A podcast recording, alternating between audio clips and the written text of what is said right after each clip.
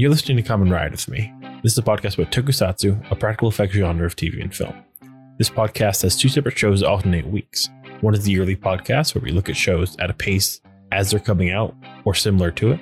And the other is the book club, which you're about to listen to, where we look at things in a more traditional book club format. The book club this week is looking at the second batch of Kamen Rider Faiz's episodes, 6 through 10. Hen. Shin.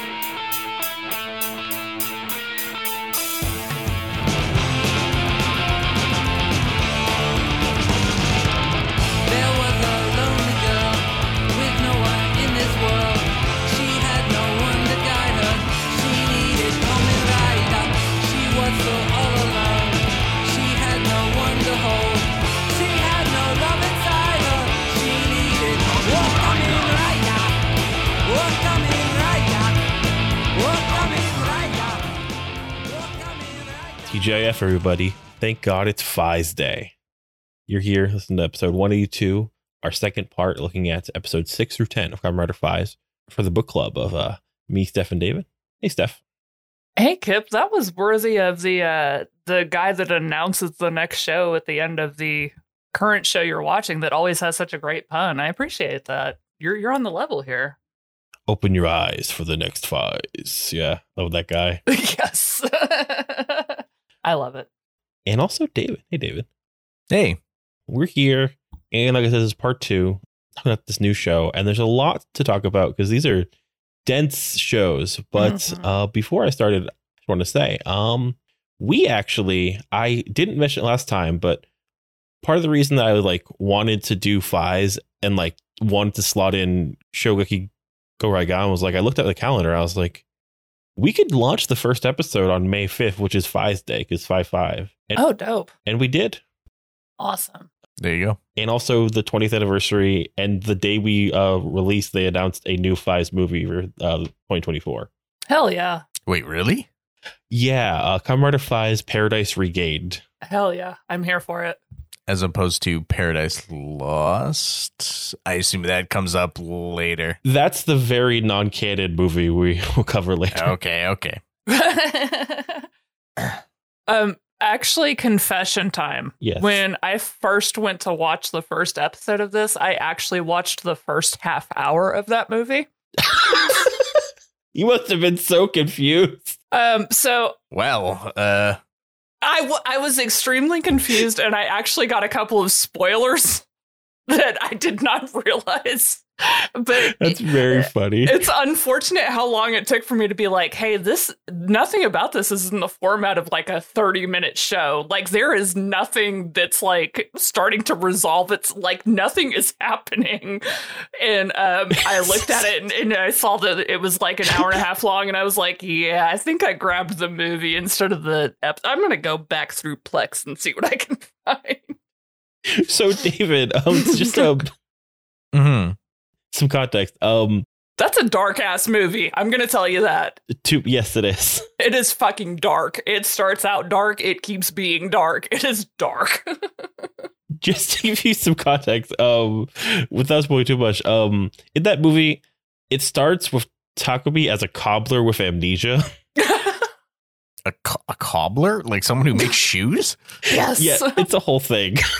It's like a very dystopian universe. It is so bleak. Like this is like always referred to as like, man, writer movies are not canon, huh? and this is why. Yeah, um, it's very not canon. uh, but yeah, so like that was weird. Like, huh? So he is the main character. He's like got amnesia. He's in this ghetto. He's like a cobbler. What's going on? she thinks he's dead. Like everything about it was depressing. I was like, am Yeah. I playing a Fallout game here? When does it get fun? What what am I watching? yeah, no, it was, that's very funny. but yeah, so there's your your dose of entertainment. Not only did I actually do my homework last time, even though I didn't get to be on the show, but I also did extra credit by watching part of the movie before we were scheduled to. So I would love to see like when we do watch like that movie, like what your notes were when you first were like looking at it, like, oh, what's going on here? Which is like now when, when we actually watch it at the right time. I, you know, I didn't take a lot of notes because I was so confused about how quickly the world was moving. It seemed like there were a lot of things that I should have understood right off bat. Which, you know, going looking back at it should have been my first clue that I wasn't looking at the right thing, but what can you do? Oh wow, this is this is so funny to me. knowing that movie. Uh, but yeah, um, so yes, David, um, there is a Paradise Lost. Okay. and it's that, that was, uh, goddamn movie. Good to know. Yeah, uh, and also there's like a bunch of like weird like comics related to the like to that like universe. Like, uh, so there's like a line of toys called like super imaginative Chogokin that are like weird like weird redesigns of like Kamen Riders that look like demons. Oh, okay. I know which ones you're talking. I've seen them before. Yeah, yeah. So they did like a bunch of like weird sequels to this movie. In those is like, and here's how this character actually became like a weird new writer and also got beheaded and also And is a vampire. And yeah yeah, yeah, stuff like it's it's uh it's like the little kid writes Kamen Rider. He has this power, and then and then and then and Right. then he's also a guy. And yeah, you know. yeah but no um so for the fans like quick note but um those look very sick be careful if you pose them they have very weak joints when you get those Ah, just get some get some watered down glue in there. yeah, you're fine. Uh, but no. Um, so my question uh was going to be Stef. Actually, um, what were your thoughts on the first Chuck episodes of? You weren't here last time though. Um, I'll be honest, the first one or two episodes, I wasn't I wasn't sure. I just wasn't. Um That's but then we start to like when we get to like three and King Sleep and you get like all these uh storylines starting to kind of cross over each other, I really got invested in uh Yuka's storyline. It, it was so fucking heartbreaking and but unfortunately realistic and the thing that this show does very well is it tell a whole lot of story in a very small amount of time but it's done in such a way that you're not really confused by the events they're kind of just crossing over each other and it seems like everything's happening in real time so i started to really appreciate how these shows are paced over the like Mhm. once we got to like four and five, I, I really was like, okay, it's like I get what's happening now. And even though you're following so many different people and stories at once, it it feels very fluid. It doesn't feel like it's forced. So I, I appreciate the series for that. It must have been so much simpler than what you thought you were getting for the first half hour. Yeah, definitely. Especially because like when you open up on the movie, you open up on several of what are the main characters of this show, but it when you're looking at the movie, it doesn't make any sense because you're supposed to already have context when you watch the movie. But it was a lot easier starting from scratch with mm-hmm. these characters and being like, okay, now I get this. But also, I was like, man, I hope I forget those parts of the movie because by the time we go to watch it, I don't want to already know like the first part of what's happening. That's a good thing. It's like um, you kind of like left those five episodes like where we left. Okay, like there's like a status quo. Now what's gonna happen next? And Right. um, And there's a lot of ways to get invested in this. Like, if you don't like one set of characters, there's an equally interesting set that's just coming up in the next scene. And I think that it, it makes it a extremely watchable show for just about anyone, I would imagine. hmm. like episode like six is like just called Trio X Trio. You know, just like but yeah. Uh, that's very interesting though that uh, you had that a whole that saga there. But um let's talk about actually um the first of these episodes, episode 6 Trio X Trio. And so we kind of uh go from where we were last time that is um Toda who is teaching Kiba and like Yuka how to be like an Orphenoch. He like is in front of them and he dies. And there's like a wild frame rate in this like recap that made me think like my like motion smooth was on or something. I was very confused. But he just dies. Then they see that the guy that he like attacked is just like stumbling and he has been turned into an Orphenoch. And they're like, okay, we got to take care of this guy. then it's time for the credits and the opening. And one thing during this like first one that made me think is what's Kiba taking off his head? Is that a pillowcase? Is that like a wrap? Is that a blanket? Man, I don't know what's going on in like half of this fucking opening. Like, there's just so Mhm. much weird shit going on. What's your favorite bit from this whole part, Stef? Like a weird, like a lot of imagery here. Um, yeah, that's, and I think that's the problem. Like, it, it, I like the fact that there are a lot of, we've watched a lot of shows where a lot of the opening tends to kind of give away a lot of the show or a lot of the characters, like what is their, I don't know, motivate. Like, there's always something that kind of points to their storyline. With this one, it's very respectful of the fact that all of them are imperfect characters, and I, I, I love that about the opening because it's not saying that this one specific person is meant to be the hero. It's kind of giving all of them a moment to look as badass as they want to. Yeah, and like I think uh once half apples start falling down people start getting trapped in like red string, we'll have like more to say about this opening. But yeah, I'm sure of it. And that's just another one of those things where I'm like, okay, well, it's starting off really strong. It might go off the rails, but if it does, fine. Great opening. I, I honestly hate when like occasionally this doesn't happen a lot, but it does happen when there's an opening um song or like it's changed from like the season one to the season two song or whatever. This happens more in anime.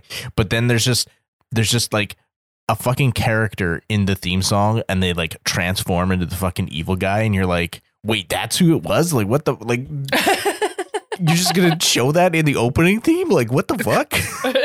Why am I watching this show now? I know that um in like Digimon, like in that like very first season, they like had to keep their like f- first like transformations for the whole show. So in like the following shows, they like had like shadows of their next forms and then like filled that as time went on. But yeah, spoilers are rough with like an opening. Where it's like, oh, I'm glad this guy. Why is he crying? Why is there an arrow? oh, why has he got big teeth now? it's just weird. It's like why would you do that in general? Like I don't I don't Yeah. understand. It's just strange. Yeah. No. But I also uh just hate what I like. I'm very offended by the five second preview before like movie trailers. Like, here's what this trailer's about to be. It's like, I'm gonna watch this trailer. It's a minute long. But uh we start the episode though, uh, because Takumi's getting made fun of for being too heat sensitive to iron. And then he like goes to like Keitaro, like, okay, then you do it. The Keitaro's like, yeah, I, I I will. I'm good at this. That's my whole life. Uh, but his shirt gets on fire because like Takumi doesn't know how to do stuff. And then Mari's like trying to give Takumi space to process like losing his old boss, but he's also like trying to be like she's trying to like push him here. So they just get in a fight where she's like, "Oh, like you're too afraid to be vulnerable. Like cry if you want to, be mad if you want to." She's like, "Shut up! Like you're not confronting your dad." Don't tell me how to feel. Yeah. Yeah. Like, where are you coming from? You have no space to talk here. And yeah, um, they bicker a ton, but it does feel very much like, oh yeah, they're 18 or 19 and like yeah. out for the first time. Oh, we cut to uh, the altar bed where the stained glass window has light filtering in as Kiba and Yuka talk about this new guy, Kaido. and um, what Kiba's saying is he won't kill people. And then Yuka's like, but you still care about people? He says, of course, we're still human. And he's like, I'm human. But this causes Mari to go see her dad because that last conversation makes Mari go see her dad because she hates being called a coward. And then there's like this scene that I'm sure made a ton of fanfics happen where Takumi like gets on behind her and like just like holds on. oh, yeah. Is it a thing in Japanese bike culture that like the backseat is like a submissive like weird thing? Or no, David? Um I think that's the thing in most bike cultures. yeah, I was gonna say, isn't that just like generally how it is? Yeah. I mean, with motorcycle clubs, that's literally called riding bitch. So Yeah, no. There you go. Someone knows more about motorcycles than I do. I, I only do because I have friends that are into that. They seem, motorcycle clubs seem way too restrictive for me. So I'm not down with it. I hung out with a lot of Hell's Angels growing up. So yeah, like I knew it was like a thing here, but I wasn't sure of Japan if it was like a horny, weird, like bitch seat thing. I you know what? When in when in doubt, just assume yes. Assume, yeah. Okay. it's riding bitch. Yeah. Yeah, well, it was very intimate. I'm sure people were very horny back in the day on fanfiction.net for this. Um, uh, And back to Kiba, he's talking to Smart Lady who's in mourning, I guess. Uh, she's wearing all black and silver, and it looks pretty cool. Uh, but he can't see the president because the president's trekking in the mountains. And um, at that point, he gets like warned about things out there that are dangerous, and I'm, and I realize, oh, he doesn't know about like there being a Kamen Rider that's killing people, huh? Mm-hmm. No, No. they just failed to mention that. They, I mean, they know what's going on. They're just like, ah, we'll let them figure it out. And it's fine. yeah, uh, a lot of characters don't know each other yet. They're just like on separate tracks so far.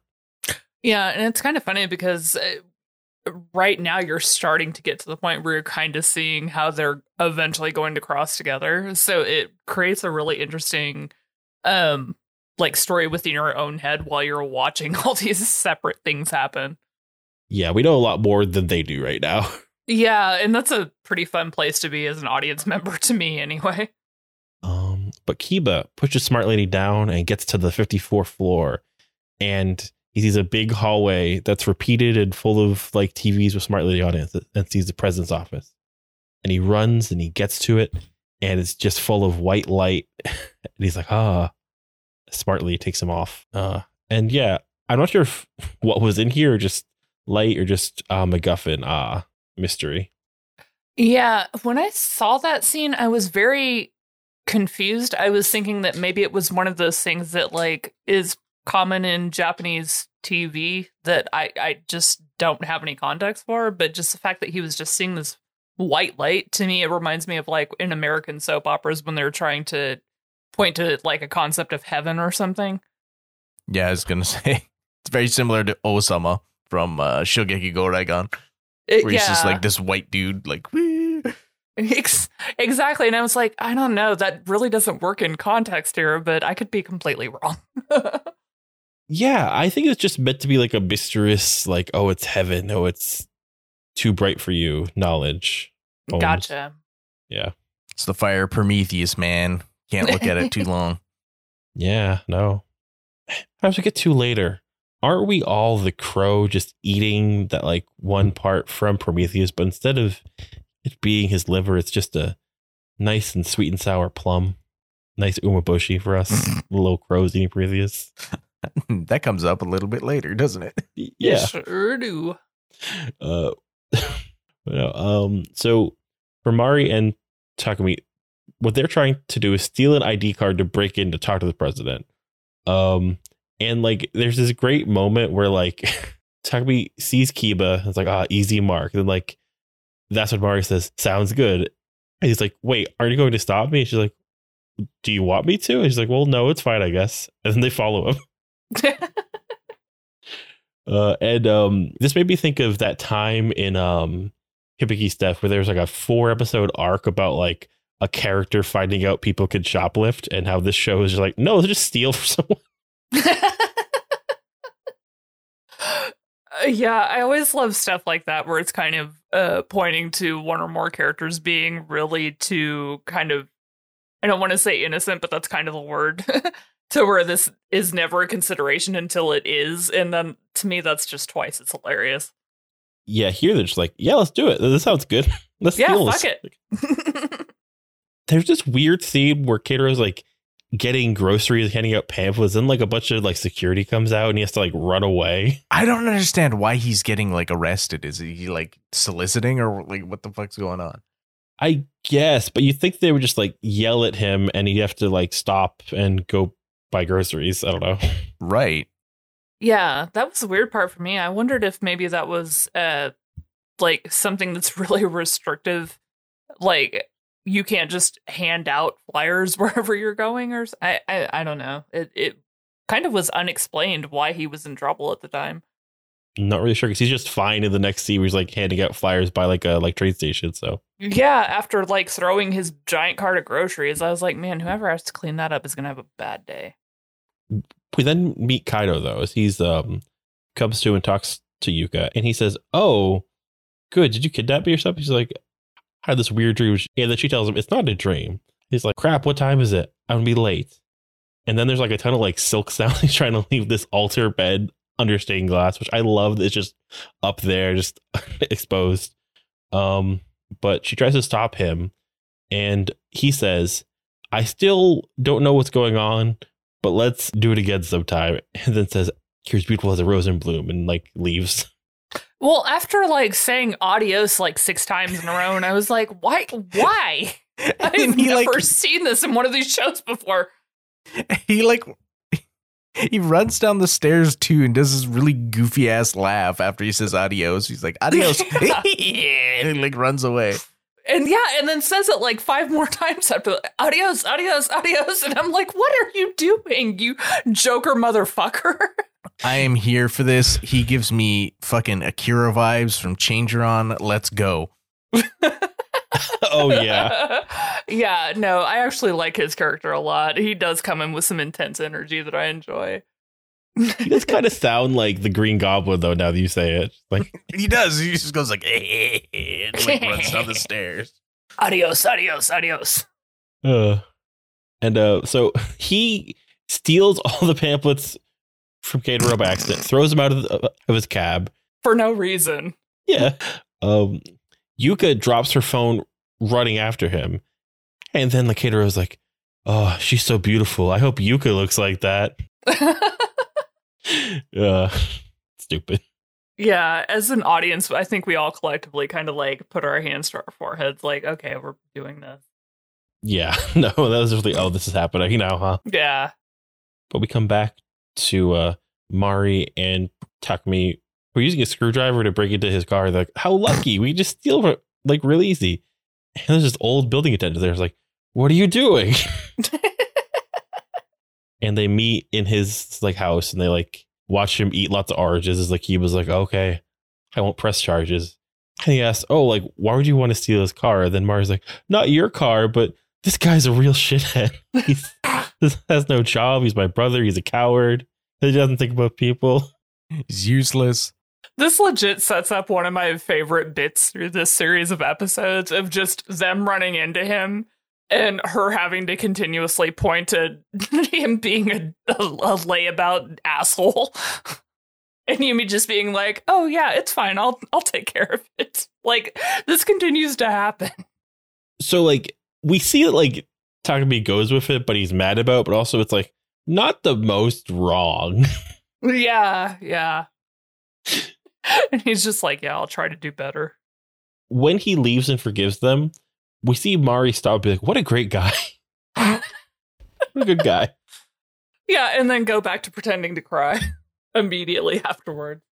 Uh, but they get off scot free. Um, and there's like one random like aside where like Keitaro's like, "Oh, um, wonder why Yuka is replying to me. He's holding this phone."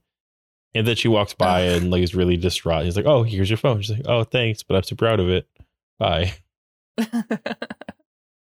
You would have think he would have figured it out by like texting the phone and then the phone immediately going off and being like, huh. That's fully what I expected to happen. No, there's some more more grief has to come our way. I think before that could happen. This, in Yeah, this show, maybe. it's never ending. but Kaido's at his job interview and it's going poorly since he could just like hear tons of stuff. And he's like, Sir, do you have a regular heartbeat? Ooh, you having ooh, you smoke? That's terrible. Ooh, you like curry rice and eel and tendon and blood? You haven't done anything bad, have you? He's like, Why didn't I get this job? I just like accuse this guy of killing somebody. it's so weird. Weird. I thought I thought interviewers really liked that when you accuse them of a very large crime. Yeah. Maybe not. I don't know. He probably asked for the salary in the first interview, and that's why they dropped him. Mm, that's what it was. They were told him that he needed health insurance or something crazy like that. Yeah.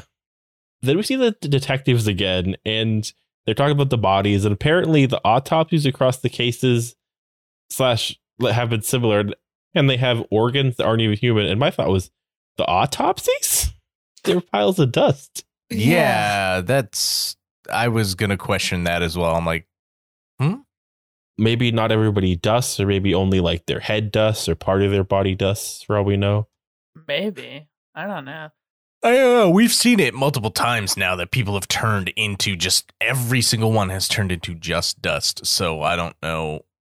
What are the uh, little silver pills that that detective keeps taking? Because that's something that kind of pops up across a couple episodes also. I think they're mints. Because he keeps offering them out. Yeah. Which is strange because he, he almost takes them like, you know, if you watch in the old movies, people with heart issues would take those nitrous pills. They would just kind of pop Mhm. them like that. So for a second, I thought it was that, but then they would show like you'd have a whole handful of them. So I was like, well, that no, they're not going to show Detective ODing. So I don't know what's happening here. I mean, that would be a very funny way to end this spotlight. And he OD'd on nitrous.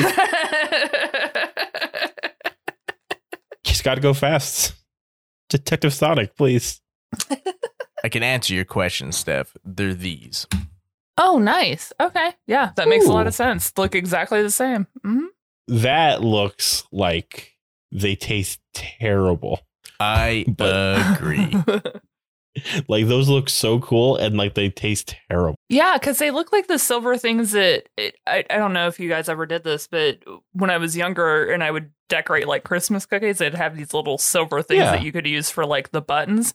Fucking horrible tasting. They weren't anything like sprinkles or any other fun thing you put on cookies. Those tasted like absolute ass. So that's what I kept thinking of with these.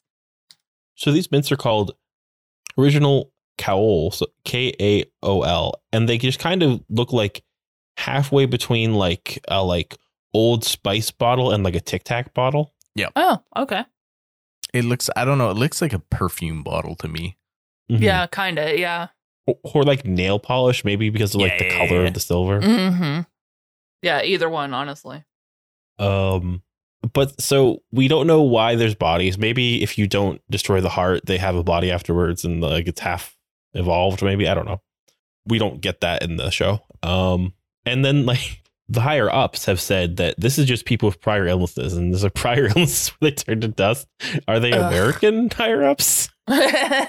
it kind of sounds like it. it. Like you almost expect one of them to be like, "It's fine. Thoughts and prayers, bro. Thoughts and prayers." Thoughts and prayers.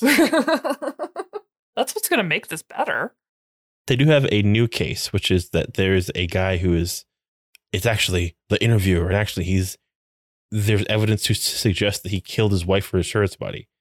And I do want to take a quick aside on this dude because this show like just super casually drops like an incredible urban legend, the like owner of the mannequin factory who kills you with a rope What? and like that's a, that's a cool killer. Um, he owns a mannequin factory. Like when Kaido goes to the Mhm. job interview, and then later when we see this guy get his like kill kit, he's just in Mhm. this mannequin factory. Yeah, yeah. He literally pulls it right off the the shelves, and then you kind of get where, of course, he's doing that villain thing where he's talking out loud while he, while he's trying to kill him, but he essentially like admits to the fact that he committed crimes to get the insurance com- money. Yeah, the mannequin man. Yeah, and he's not going to let anybody get in his way because I guess he freaked him out by being able to smell like blood on his hands or whatever it was during the interview. You're telling me that like you wouldn't like like be randomly looking on like Netflix and be like, oh, the mannequin manslaughter. What's this about? The, ma- the, the mannequin killer.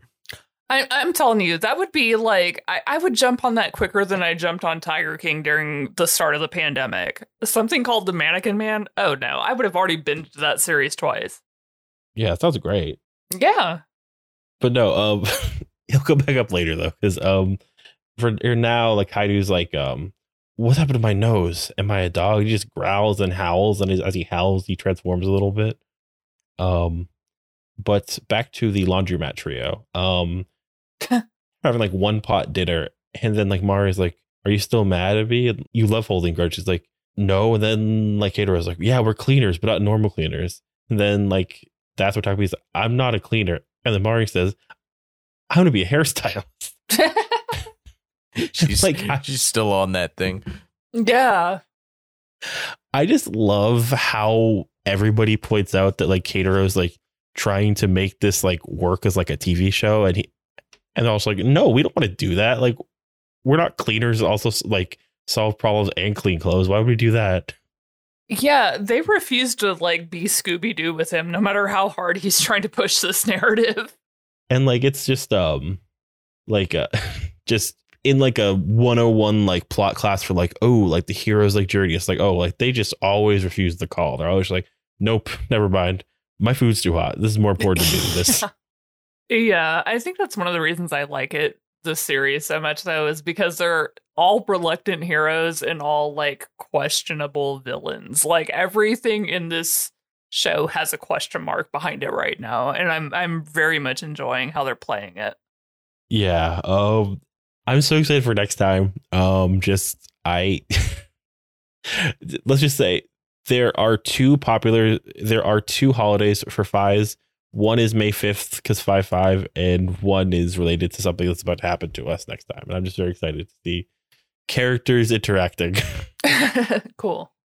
Um, there's this great moment where like um as Takumi's like yelling, he drops some like food on stuff, and then the caterer is like, "You guys are acting like school children," and then goes over to wipe it off. Takumi is like, "Yep, they are." This a very homoerotic moment. Yes. This show's full of them. Oh God, yes. Uh, we cut back to Kaido, and he's like, "Hey, Kiba, hey, you go. Why is my body messed up? And why did I wake up here?" And they're like, "Oh, like you're like a monster now." He's like, "That's awesome, yeah, lucky." completely on board. I'm gonna beat the hell out of everyone who's ever made fun of me. And he just runs out, got a head start. Uh, That's a good question though. If if you guys woke up tomorrow and you found out that you were some kind of monster, would you take his approach and be stoked that you could finally like live your wildest life, or you would would you be like you mean just be like, oh man, guess I got to protect humanity now. I mean, that highly depends on what kind of powers I have. That's true. yeah, If I'm like a horrible golem monster, then uh, that doesn't seem to, you know. If I know how to launder money, also depends on what I do first. But like Yeah. maybe not last, but first. I mean, the housing market in America is shit. So yeah, I can see that.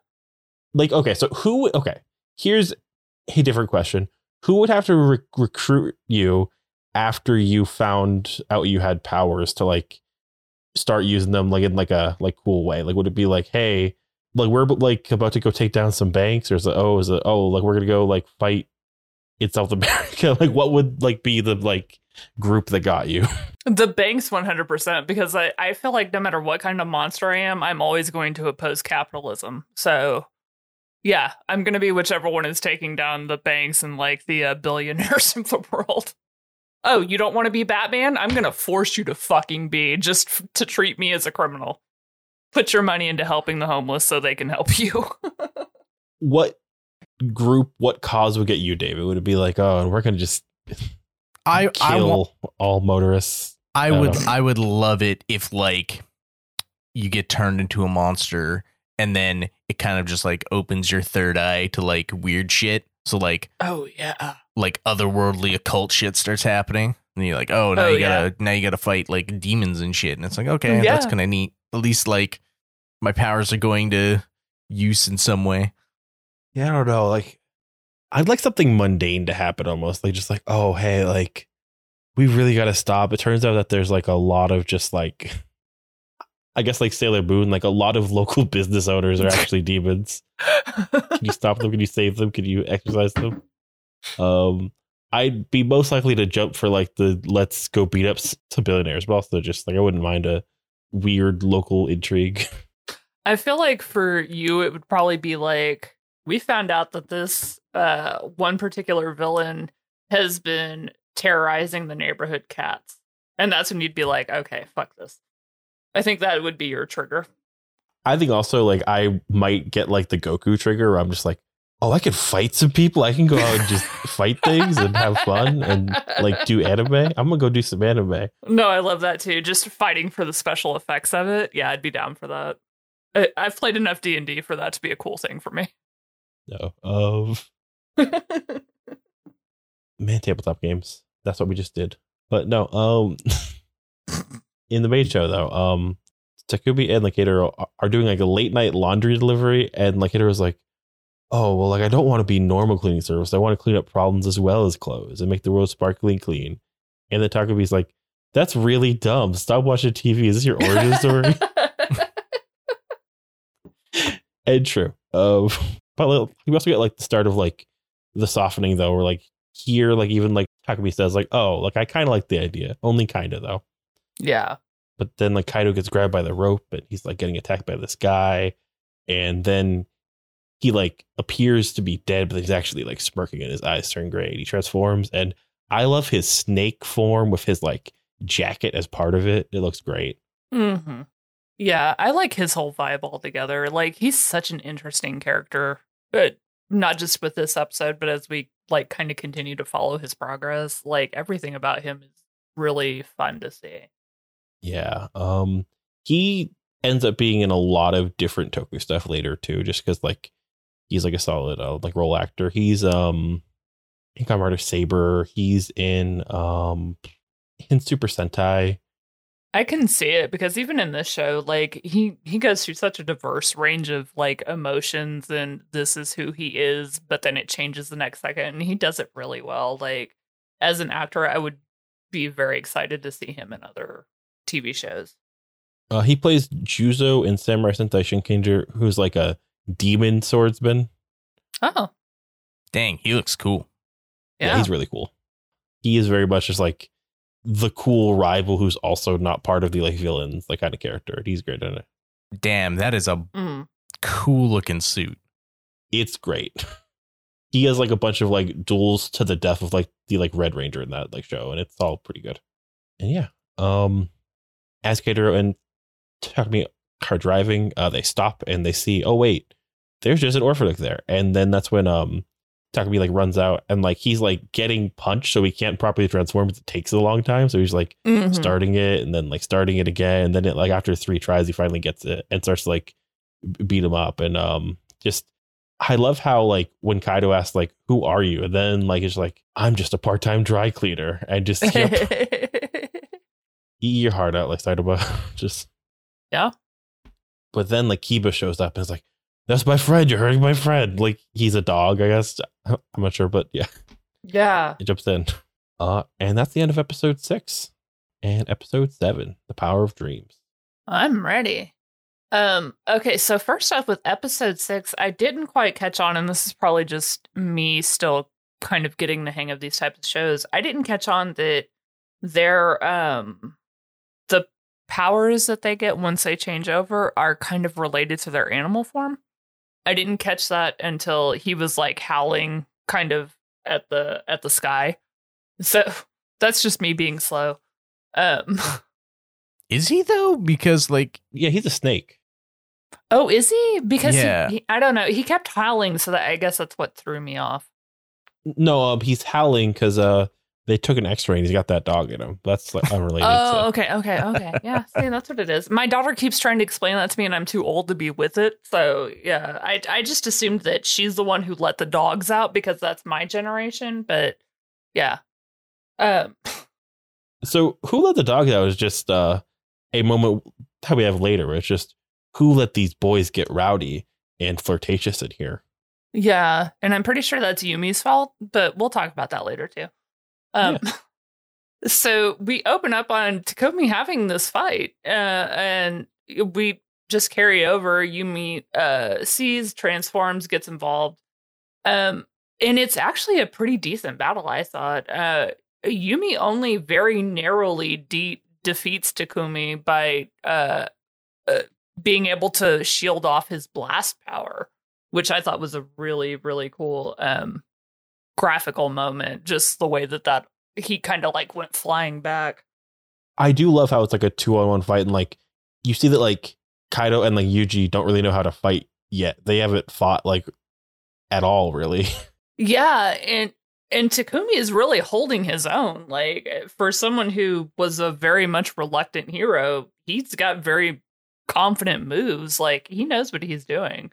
Um, so it keeps the fight from being boring, which you would expect when it's a two on one fight. Um, but after he knocks him back, he kind of knocks him over a ledge and uh, he de transforms. But then the very next scene, you get um, Yumi de-transforming also and being like, "Who the hell was that?" Because he actually did quite a bit of damage, and Yumi assumed he was going to be the superior fighter in the battle. yeah, Yuji's like chest is covered in like blue flame. He's got like third degree burns later on. Yeah, yeah, he just has like a fucking gaping wound on his chest. Yeah. yeah, and it's amazing because usually when we see these battles like this, especially so early in the series, like it's very clear that there's, you know, one person that's severely overmatched and like the the underdog is supposed to rise up and defeat that but they like actually gave each other a good fight so it was super great to see Yeah. It's definitely it's definitely like you well all the previous episodes has always been like touch of death, right? Like the second he just rider Mhm. kicks someone, it's like, oh, that's game over. That guy's dead. yeah and i think that's why it's so great to see these type of fights but it, you know it, it's setting up to see a lot more of those interesting battles coming up so um but then almost the very next scene we see yumi had jumped into this because he thought that uh kaido was overmatched and then kaido just kind of leaves him injured on the street and's like i've got bigger fish to fry fuck off I like yeah, he just he just straight up leaves him with a gaping wound in the street. He's like, later, dude. exactly. It's like I, I watched that and I was like, huh. You know, there's usually like some kind of honor among thieves, but with this guy, he's like, nah, fuck you. I'm I'm done. Yeah. and, and um I just love how like Yuji's immediately just like, Yep, I'm. he's my nakama, I'm gonna help him, he's my comrade. And then he's like, Wait, what? I'm I'm dying here. I'm bleeding eternally. I'm not sure if that's good or bad yet. I'm still gonna use this. it's all it, it it's there's so many um, elements about these stories that can be really like heavy and emotional and then they have these moments where you can't help but laugh and i feel like the interaction pretty much with everything kaido like early on you have to laugh because he's just such a ridiculous character Mm-hmm.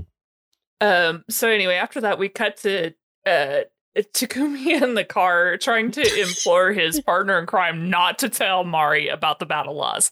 He's like, no, uh, he he says, uh, oh, you're so sensitive, one not wanting to protect her from how bad it was, and he's like, no, I just don't want her on my ass. It, which also made me laugh because I was like, yeah, that's that's pretty much their relationship. I love how Keitaro asks, like, hey, do you want to do some special training? He's like, no, why would I do that? That's embarrassing. Which is very Akira. like yeah everything about this guy like uh, from especially for him like trying to pretend he doesn't care what anyone thinks everything is about like that wouldn't look cool if i did it Yeah. Um but then we get a very dramatic scene of yumi going back to that stained glass window apartment and uh he returns to yuka and she he collapses and she's just crying all over him it's a really quick kind of just emotional scene to show how badly he's been damaged. Uh, and then we get Kaido kind of he's like having his villain moment here, isn't he? He like looks in the mirror and he like has the Joker moment and he starts destroying his apartment. Uh, and it's very dramatic right up until he grabs his guitar and then we like finally get some soul out of him. And he's like crying on the ground holding his guitar at the end of the scene. yeah it was it was bizarre to see him going from like such crazy energy to all of a sudden like having this very human aspect of like seeing this thing that's so important to him and you get just like the quickest flashback but you like are led to understand this is whatever this guitar means is very important to him Mm-hmm. uh yeah, so after that, uh we kind of cut to just the uh laundromat gang doing their thing. Mari says that she's going to visit the salon that she's wanted to or dreamed of being a part of for so long and see if they've got any openings and try and be brave about herself. Um and then uh our boys mentioned that they need to find what they should do with their life, but for some reason Takumi just moodily eats his salad. And I think it's breakfast time, so it's kind of out of my understanding why he's eating a salad with chopsticks at, in the morning. But hey, more power to him. He looked at their coffee and was like, that's too that's too hot. I'm gonna eat some milk and some salad. The breakfast champions. That makes sense. um, but after that, Yuka visits. I, I keep calling her the Lady in Blue. I know that the wiki calls her what is it? The Smart Lady. Smart lady. Smart Lady. Okay, yeah, okay, that actually makes more sense. I called her Lady in Blue because of the uniform, but I'd be careful on the wiki though, because there's a lot of weird stuff on there. I, I I only do it if I'm not sure about what I'm referencing. I I try not to use it as any kind of like actual reference. Um, but she visits Smart Lady because she's worried about Yumi because he's been kind of in and out lately, and she's given a smartphone. Um, she says you need to help him mature because he still has this like ridiculous love of humanity. And she acts kind of confused, but then the smart lady points out, You hate humans. And she has this like very real, like kind of looking next to the camera moment where she's reflecting on all the bullshit she's been through at the hands of humans. And you have this like as the audience member, you're like, oh shit, is she about to like come into her villain moment? And the answer is a little bit. Yeah, a little bit. And that's the thing that's why she's such an interesting character because you you're kind of thrown off balance the entire time. Like what is her loyalty? Where is she at? Um yeah, so after that um Takumi is working in the laundry and here's Kotaro's uh talking to a customer and she's just gone overboard talking about her personal problems and about how her son in college isn't speaking to her. Um so he decides to go to the front and tosses her order at her and is like, hey, it's ready to go while she's checking it. He pulls Keitaro back to the back room and is like, hey, you can't just offer your help to everybody who walks through the store. Like, you're killing me, man. Please stop. We're dry cleaners, not family therapists. That's probably the best line of the whole episode. and here too is like where we get more of like Takumi being like, "Your dream's stupid. I don't care what I said like yesterday. Like it's all pointless. Just give up anyway." Yeah, yeah, we we have him kind of going through his emotional stuff where he seems to flip flop back and forth on how important these things are. Yeah, but they take the they take the job anyway. yeah, because she decides to like trespass and walk to the back of the the building and interrupt them in the middle of argument and be like, "I really need your help." I think this is where they like get the file on Kaido about like his past. Yes, they pull it off on, on the phone that she got, uh, and they learn that he was a musical prodigy uh, for the classical guitar and went to an uh, institute that specializes in music, but he had to give it up because of an accident, and it kind of crossfades with him showing up at the institute with this really kind of crazy manic energy that he's had so far. Um, and you get a really like light idea of what might have happened, but then we cut to a guitar class and Kaido interrupts like drumming and singing, which he's been doing the entire time. Like he's scared off a lot of students, but you can tell like this class is not like listening to his bullshit. It's very obvious from the beginning that they don't take him seriously. They're not intimidated by this display. Um, and then our very next scene is him being thrown into a display with all these guys from the class around him. Um, so you can tell that like these are the people that he's talking about when he says the people that bullied me this entire time. And he just like is like trash talking like five dudes. Like, yep, yep, keep going. I just want enough yeah, provocation like- to kill you all. it almost hurt. um, yeah, but then all of a sudden we kind of get this uh, character we haven't seen before who pulls up on his motorcycle and he's just watching from the distance uh, as the professor from that class runs up into the middle of the melee here. Um, and pretty much tells them, like, look, musicians don't engage in violence. You're being ridiculous. Um, and that's the first time we've really seen some like humility from Kaido because he kind of just agrees and apologizes for causing any kind of trouble. Yeah. And just I do like this moment because like this whole like arc is very much like about him, but just like to see, okay, here's what he values. this makes Mhm. sense. Yeah, it's starting to put some sense to his character. Um, yeah, so that was really, and I I really like the guitar music in this. I was surprised by that. It's really good. Mm-hmm. Yeah. Um, okay, but then we cut to Mari in the salon, um, and we can tell this is a point where she's this is the uh the dream place for her. She's like building up her courage, looking around, and you can tell that she's obviously starting to kind of get overwhelmed, but um she's like trying to be really invested in what's happening. And we're we're crossfading to a guy uh from that class who's playing a guitar on a bench when Kaido shows up from the bushes just to tell him that he sucks, essentially. Um, Yep. And then he starts to like go into this villain monologue about you know why he's doing this and how much he loved music. But then all of a sudden, this guy just turns to dust after his guitar string breaks. Um, it's really dramatic. Well, it kind of it kind of sets Kaido up, right? Because now it looks like he's he's murdered someone. Exactly. And that's what Yuka thinks. He's like, oh no, I hadn't done anything yet. He's like, I didn't do anything yet. That was, was probably my gonna. favorite line of the entire movie. Yeah, just for him to be like, I didn't do anything yet. um, but yeah, he kind of, kind of like it common sensically points out that look, there's got to be another one on the grounds. Like we cannot be the only ones here because neither of us turned him to dust. So we need to figure out what's happening. Did we completely skip over how Kaido can't play the guitar anymore? Like, why? yeah, let's just like talk about his accident actually. Like since that like comes up like three, or four times in these episodes. Yeah, I know that it, we kind of get more detail on it later, but it, it makes more sense to touch on it now. Yeah. So he uh was driving his motorcycle, but he later finds out that somebody cut his brakes Mhm. he goes to stop um and then um an unnamed person in a truck which maybe didn't need to have this person be the truck but hey a truck uh comes by while he's like got his half destroyed like visor and looks really cool and runs over his fingers and now he can't play Mhm. On his the the hand that he always wears the glove on, his like Yes. uh, his left hand or whatever. Yeah.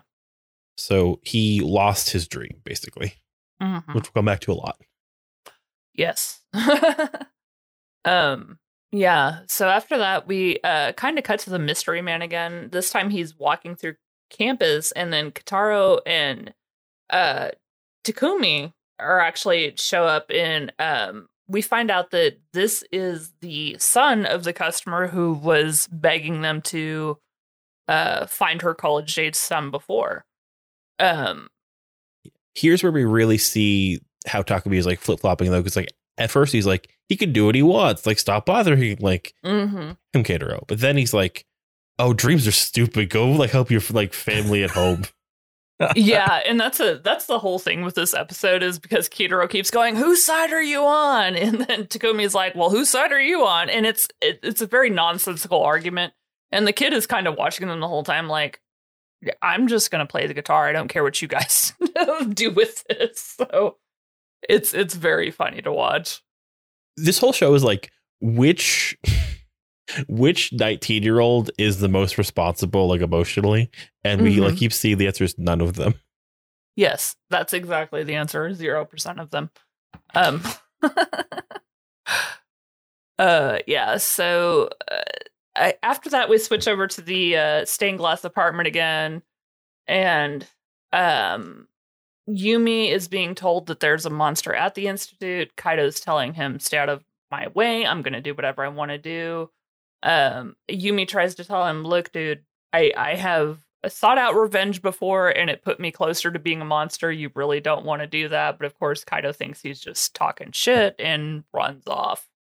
yeah and um is the next scene where we see that like now Takumi comes home and is like hey Mari what's up she's like oh can you tie me he's like no make me some food for your dreams Such a dick. I don't know why Takumi's such a dick. He's such an asshole. Yeah, really. Yeah. She, she- and like she says, like even a husband to talk to his wife like that, and he's like, "Oh, your dreams are all so annoying. Stop lying about it. What's the great of having a good dream?" And then Keitaro jumps in, of course, because he, he is all about his dream. Uh, and so I'm sorry. They decide that they're going to defend dreams, and then the argument ends with them both calling him pathetic for not having his own dreams and running off and leaving him starving sitting in the chair. They say it's not like our dreams are confusing you. He says, Cater's dream is why I'm exhausted, and then Mars is why I'm starving. I'm literally a victim of your dreams. He's such a dick. I love him.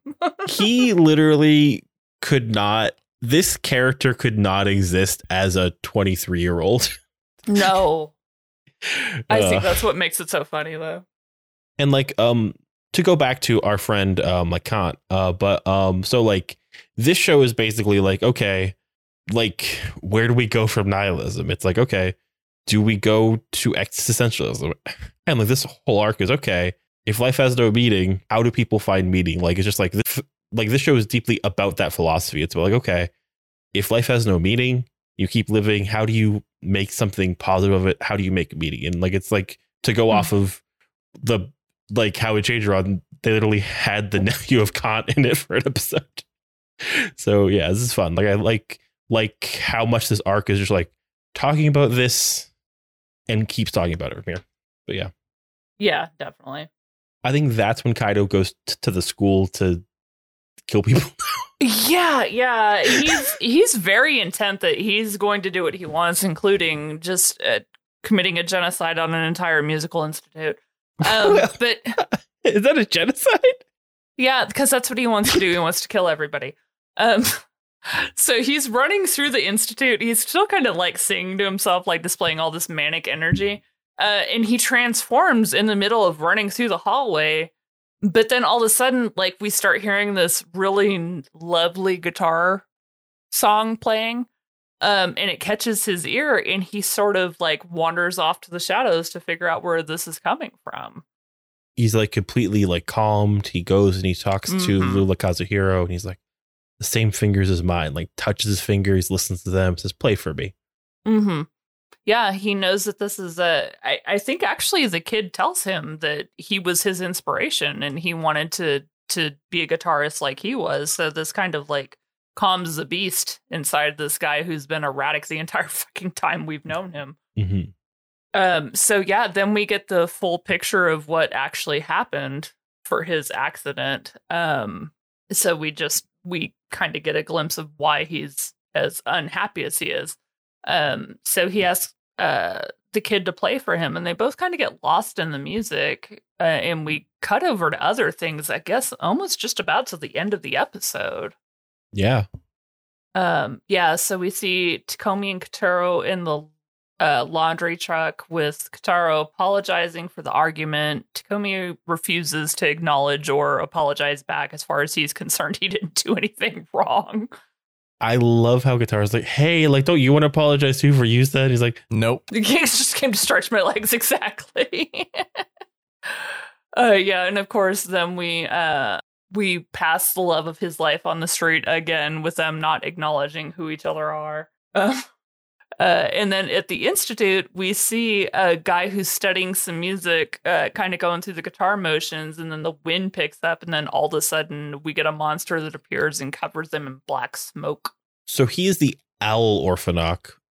He's probably my favorite so far. I really like him. He looks pretty cool. He does, yeah. I like his powers. His feathers are like a ghillie suit. I love it. I'm down for it. If Yuka and Keitaro just had 3DSs and they knew whenever they were passing by, like the show would be so much easier for them, I think. yeah, it really would. We could save a lot of episodes Yeah. for sure. um, yeah, so Takumi and Keitaro hear the scream from this guy who's being attacked and they find the new Orphenoch. You know, of course it prompts a battle. And um, it's actually a pretty good one, but just as Takumi's about to in the killing blow, the monster obscures everything with his black smoke again. And probably one of my favorite scenes in the entire series flips away into the crowd and transforms so quick they can't figure out who the hell he is. It's really good. Yeah. Um, and whilst it's like here, I think is where we also see that Mari is being followed by this one like completely nondescript dude. Yeah, yeah, that's how we end the episode because it kind of it starts doing that um kind of movie thing where it's like the music gets a little bit slower and the graphics get a little bit more intense, but we see her being followed by another monster and we just kind of fade out with him watching her every move. Um, and this next time on is one of my favorites just because it's like all in the guitar song. They have this like kind of just like bookending this whole episode. Mm-hmm. But episode eight, The Protector of Dreams. So episode eight starts off with um like it's the guy who's following Mari, the like weird salaryman Orphenoch. Um and it's okay. Here's here's where it gets weird because we don't know this yet. So, smart brain or maybe smart lady because like we don't know what their like actual relationship is. Like, she clearly works at Smart Brain, but like Mhm. Mm-hmm. they're not like she's working with the Orphenochs, so like but the smart brain made the belt, so it's like what's going on? Anyway, th- like smart lady is basically sending someone after the belt to get the belt back. She's a handler as well as a cosplay model. yeah, exactly. Yeah, yeah, yeah. Yeah, she's got a really bizarre role, whatever it is. And um so Takumi and Keitaro are still just on this dude about going back to his fucking mom like it's their problem. Like I don't understand why Keitaro's so like you know, you gotta go back to your mom. She's worried about you. Like this this comes up in a lot of like Japanese like anime and TV shows. And it's like, Mhm. dude, it's not your issue. Just like like why do you care? Um, right. So they're they're on this kid a kid, I guess he's like a young adult, whatever, to go back to his mom. He's their age. Yeah. He's like, why should I take advice from you? He's like, what the fuck are you talking about? He's like, you clearly don't have your shit together either. You're no fucking laundromat. right. He's like, uh, you know, like my parents never supported my dream and blah blah blah stuff like that. It's just very, I don't know. It's just very melodramatic type stuff. Like, I mean, th- that's Yeah. that's what this whole like section of show is about. It's about people following their dreams. Um, then we cut to Kaido's just Kaido's just hanging out at a at a table, and three three other students from his like ex guitar class show up, and they're like, "We're gonna kill you because you murdered the other people." And it's like, hang on, you have absolutely zero proof that he did fucking anything. Two, how the hell do you know that? also, you killed them, so we're gonna kill you back. What? Yeah, exactly. He's like, oh yeah, you killed them, so we're gonna. Kill. It's like, yeah, it's like okay, just on the grounds of the the university, no problem. We'll just do it. Don't worry about it. It's fine. It's fine. It's like okay, all right. Yeah, I think that some of this stuff does read a little different. So first off, Kaido showing up to a school to kill people reads a lot different when you don't Mm-hmm. live in modern like Western like society. right. But also here is like, oh, this is fun. It's a nice little lynch mob they have. Yeah, it's a bit much, right? When they're like, oh, we're just gonna come and kill you. It's like that escalated, especially when you have no. Seriously. Yeah. And when you're like five on one, uh, do you have to say things like that? Like, you're already over the top, my guy. Are you enjoying that can of water? We're gonna murder you. exactly. What the fuck, guys? And then the professor shows up. and Was like, "Don't worry, It wasn't him. It's like, oh, okay. How do you know? Exactly. It's like we don't know who did it, but we know it wasn't this guy or this guy. Yeah. Like, what? What the fuck are you talking about, Professor? Mm-hmm. so there's this while this is going on there's this whole side plot with Mari about her taking her hairdresser test at the the hairdresser place and she's got to give people a sick ass perm in under 30 minutes and she's just getting like cussed out by her employer I guess The man, yeah, it, it looked like it was meant to be a manager. I don't know. Yeah, 'cause she like takes like a twenty minute job but does a really bad job in like thirty seven minutes. Mm-hmm. Uh, after Kaido gets accused of or not accused of murdering people, um, him and him and Kiba decide to to talk about how much they do or don't hate humans, and I think Kaido's come to the conclusion: yeah, humans are kind of shit, and I have powers now, so if I kill them, it's okay. Right.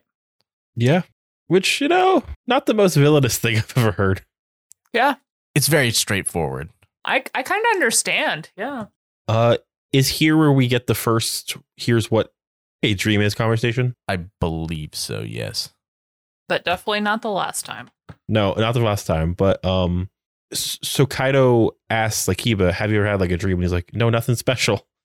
I think people kind of forget how big a part of like Kiba being like Takumi is part of the show, but it's major. it's the biggest part of the show. I feel like. Um, but then Wakaido says, if you ask me, a dream is the same as a curse. Retrieving your dream is the only way to break free. Well, But if you ask me, a person who can't achieve their dream will forever be cursed. And that's a pain you never understand. And yeah, Yeah. Mm. I, I mean, it it's it's it, it explains everything. Uh, I'll give it that. It feels a little bit heavy-handed in the moment, but I mean, I I get where he's coming from, or where they're trying to say he's coming from. Hmm it's in the text. This is like how he's acting. This is how he feels. Like we see him.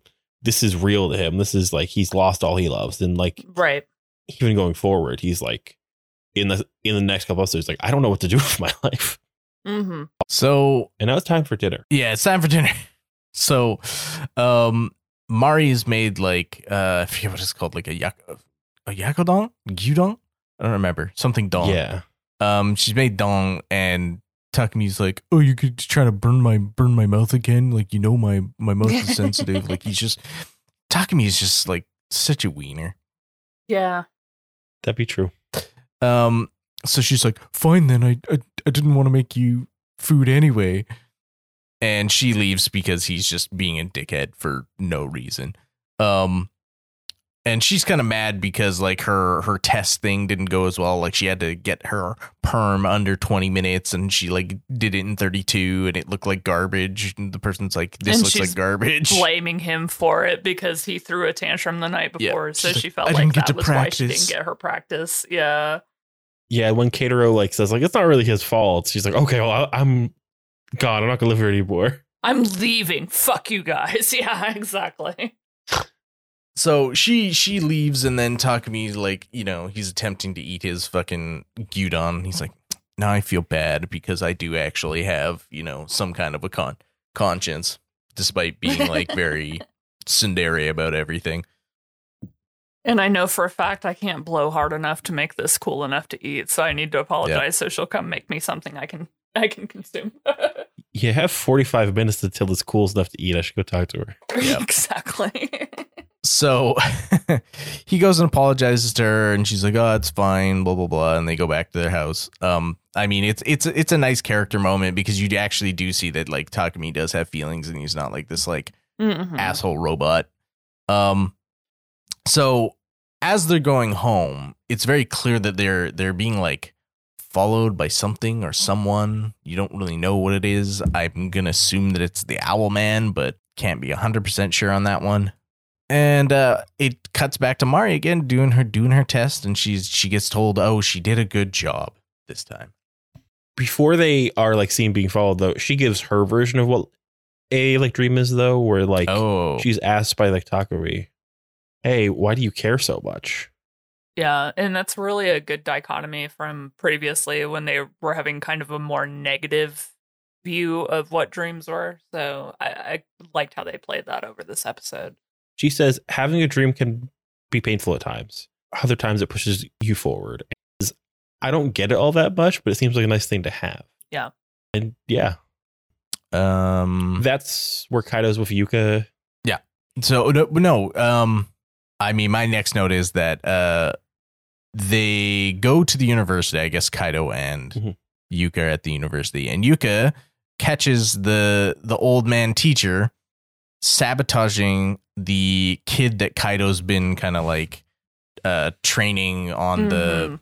the guitar.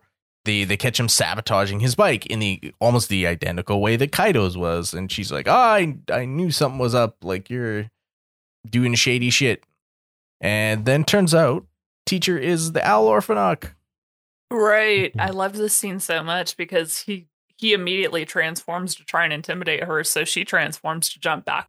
and he's like, ah shit. She legitimately almost looks at him like you fucking loser and just walks off. Like it's one of the best scenes. She might only be like a year or two younger than everybody else, but she's way younger than everybody else. So she's like taking a lot of this really hard and really emotionally. So this is like a big, this all hits her very hard, you know? Yeah, but I mean, look what she's already gone through before she ever transformed. Like, she already had like the worst childhood you could imagine. So, pretty much everything that happens to her, she reacts with like with a shrug of her shoulders at this point. two great small things that um at the start of the day uh before uh people start leaving we see that Takumi tells Gator, oh, he's not going to go out tonight or out today because he's tired. And that leads to him actually shadowing Mari because, like, he knows she's being followed. Uh, the professor, he like is walking by the studio and like is like in the control room and turns up to hear the playing. And that's how he decides, oh, Oh, right. Yes, this yes, is this yes. new kid. I got to get him. He's too good. Um. So, uh, where? Hang on. Where I lost my notes here. Um. This is where Kaido is like, Yes. cherish your fingers. yeah, Right. we've been hopping around a It's lot. like he yeah he's basically like cherish your fingers the the teacher comes in and he's like oh maybe someday you'll be as good as kaido you're already better than kaido fuck kaido what a piece of shit and it's like "I'm in the room like Yeah.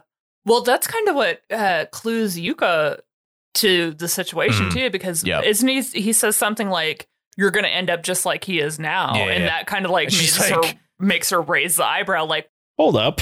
"Yeah, like I'm following him around because of how he is now. What do you mean this kid is going to be like she, him? she's got she's got the the fucking the like pythagoras theorem fucking meme going on like exactly. Yeah, it's uh, probably one of the sharpest ones in this whole episode, because she's just like." Oh, this dude is bad, like Scooby Doo level bad. it and then it it basically I, I don't know how much I'm skipping over here, but uh, they basically get to the point where like Takumi is like going to fight the owl Orphenoch. What what am I missing? Uh, There's something I've definitely missed. I've skipped over. You mentioned earlier, but when she like cleared her test, she was like a minute over, but like Right. got the time as a bonus because she did so Yes, good. Mari, And yeah, Takumi yeah. smiling. And I think in between that, it's just them like kind of intercutting with those scenes of him playing the guitar. Right. And uh yeah, them kind of being into their thing. Yeah, we did a lot of cut scenes over this episode. So, um, what connects that uh we missed though is that um, so Mari is coming home from getting the job, Mhm. and the Scarab Orphenoch is like stalking her, but Takumi knew he was, so he steps out Right. and just like is going to confront him. That's happening while the professor goes and sees Kiba in the room, but also while Yuka is asking Kaido to play with her just once Right. Right. Right. Okay. or play for her just once. I do I do like that when the when the scarab Orphenoch like shows up and he and uh Takumi shows up to like defend uh Mari. He like flashes the belt like a fucking piece. He like he Yeah. like s- like opens his jacket just enough to show the belt like I'm going to fucking kill you. Right. Got that thing on me. I'm yeah, and like I love this whole fight being in like trees that have like lights on them, but the lights aren't on. So it's like midday, like a cold, wintry, like spring, fall, whatever day. It's a great feel. Yep. And then there's the fight between um the other two where it's just it's playing like I, I don't know what what the random ass Italian was. I assume that's the name of the song that plays that shows up. Yeah, it's f- four Divermentos up in degree one and a Tito Zazio is the song. We get a black screen and that comes on. It's like, oh, like now the song starts. Yeah. Uh, we find out that um, the professor was driving the truck that ran over Right. like yes. Kaido's head, which is so depressing. so much. Yeah, it was just it was so intense. And it was just like, come on, guy. Like the one person that he has respected this entire time is the person who destroyed I have him. to assume just that he's much. he's been the the Orphenoch this entire time, right? right. And that's why he did it. And I think that the scarab boy is just like the dude hunting Mm-hmm. We don't actually get much character on. him. He's just like there to kill her. Mm-hmm. And they have a big old fight. Um, I love there's a moment where like they like superimpose like uh the strings of like, the guitar on the steps where Faiz is fighting with the like scarab, and like you can Mm. see his hand playing, and the strings are where they're walking. It is a neat is neat. Um Yeah, I really liked that set of uh, clips. so they're fighting and then i don't know why this happens but but the the fucking bike shows up in robot form and like almost blasts takumi's ass and he's like hey what, like what the hell what the hell are you doing like you almost shot me he says, "Don't do that. You almost shot me." Yeah. And then apparently, this bike is full of surprises. He just pulls the handle out into a fucking sword, which that's pretty neat. Yeah. I know what this bike is called. It's called the Auto Vagin. No, it's No, it's not. No, it's not. the Auto Javin. I was about to say that's that's a lesbian porn. don't don't try to spread that misinformation. Different thing. Hold up. Uh the Auto vagin. it's one letter I got wrong, it happens. That's all you need, Mhm. though. Yeah. Oh, you man. learned a lesson. yeah. Learned a lot of learned a lot of lessons at the Auto Vagin this week. learned a lot. Uh, but no, um, just I love how this is like the weird stuff that crossed over from Changerion to the show is like, what if your bike is a robot? What if there's pickled plums? Right, yeah. the pickled plums got me. I was like, this again? Okay, I'm down for it. Yeah. Um, both Kiba and Takumi though, like, do tell the person that they're about to fight like what they've learned about dreams, and like the moment where Takumi's like, I don't have dreams, um, myself, but even so, I could protect the dreams of others. That's kind of what makes this a famous episode. This is one of the most famous episodes of Kamen Rider.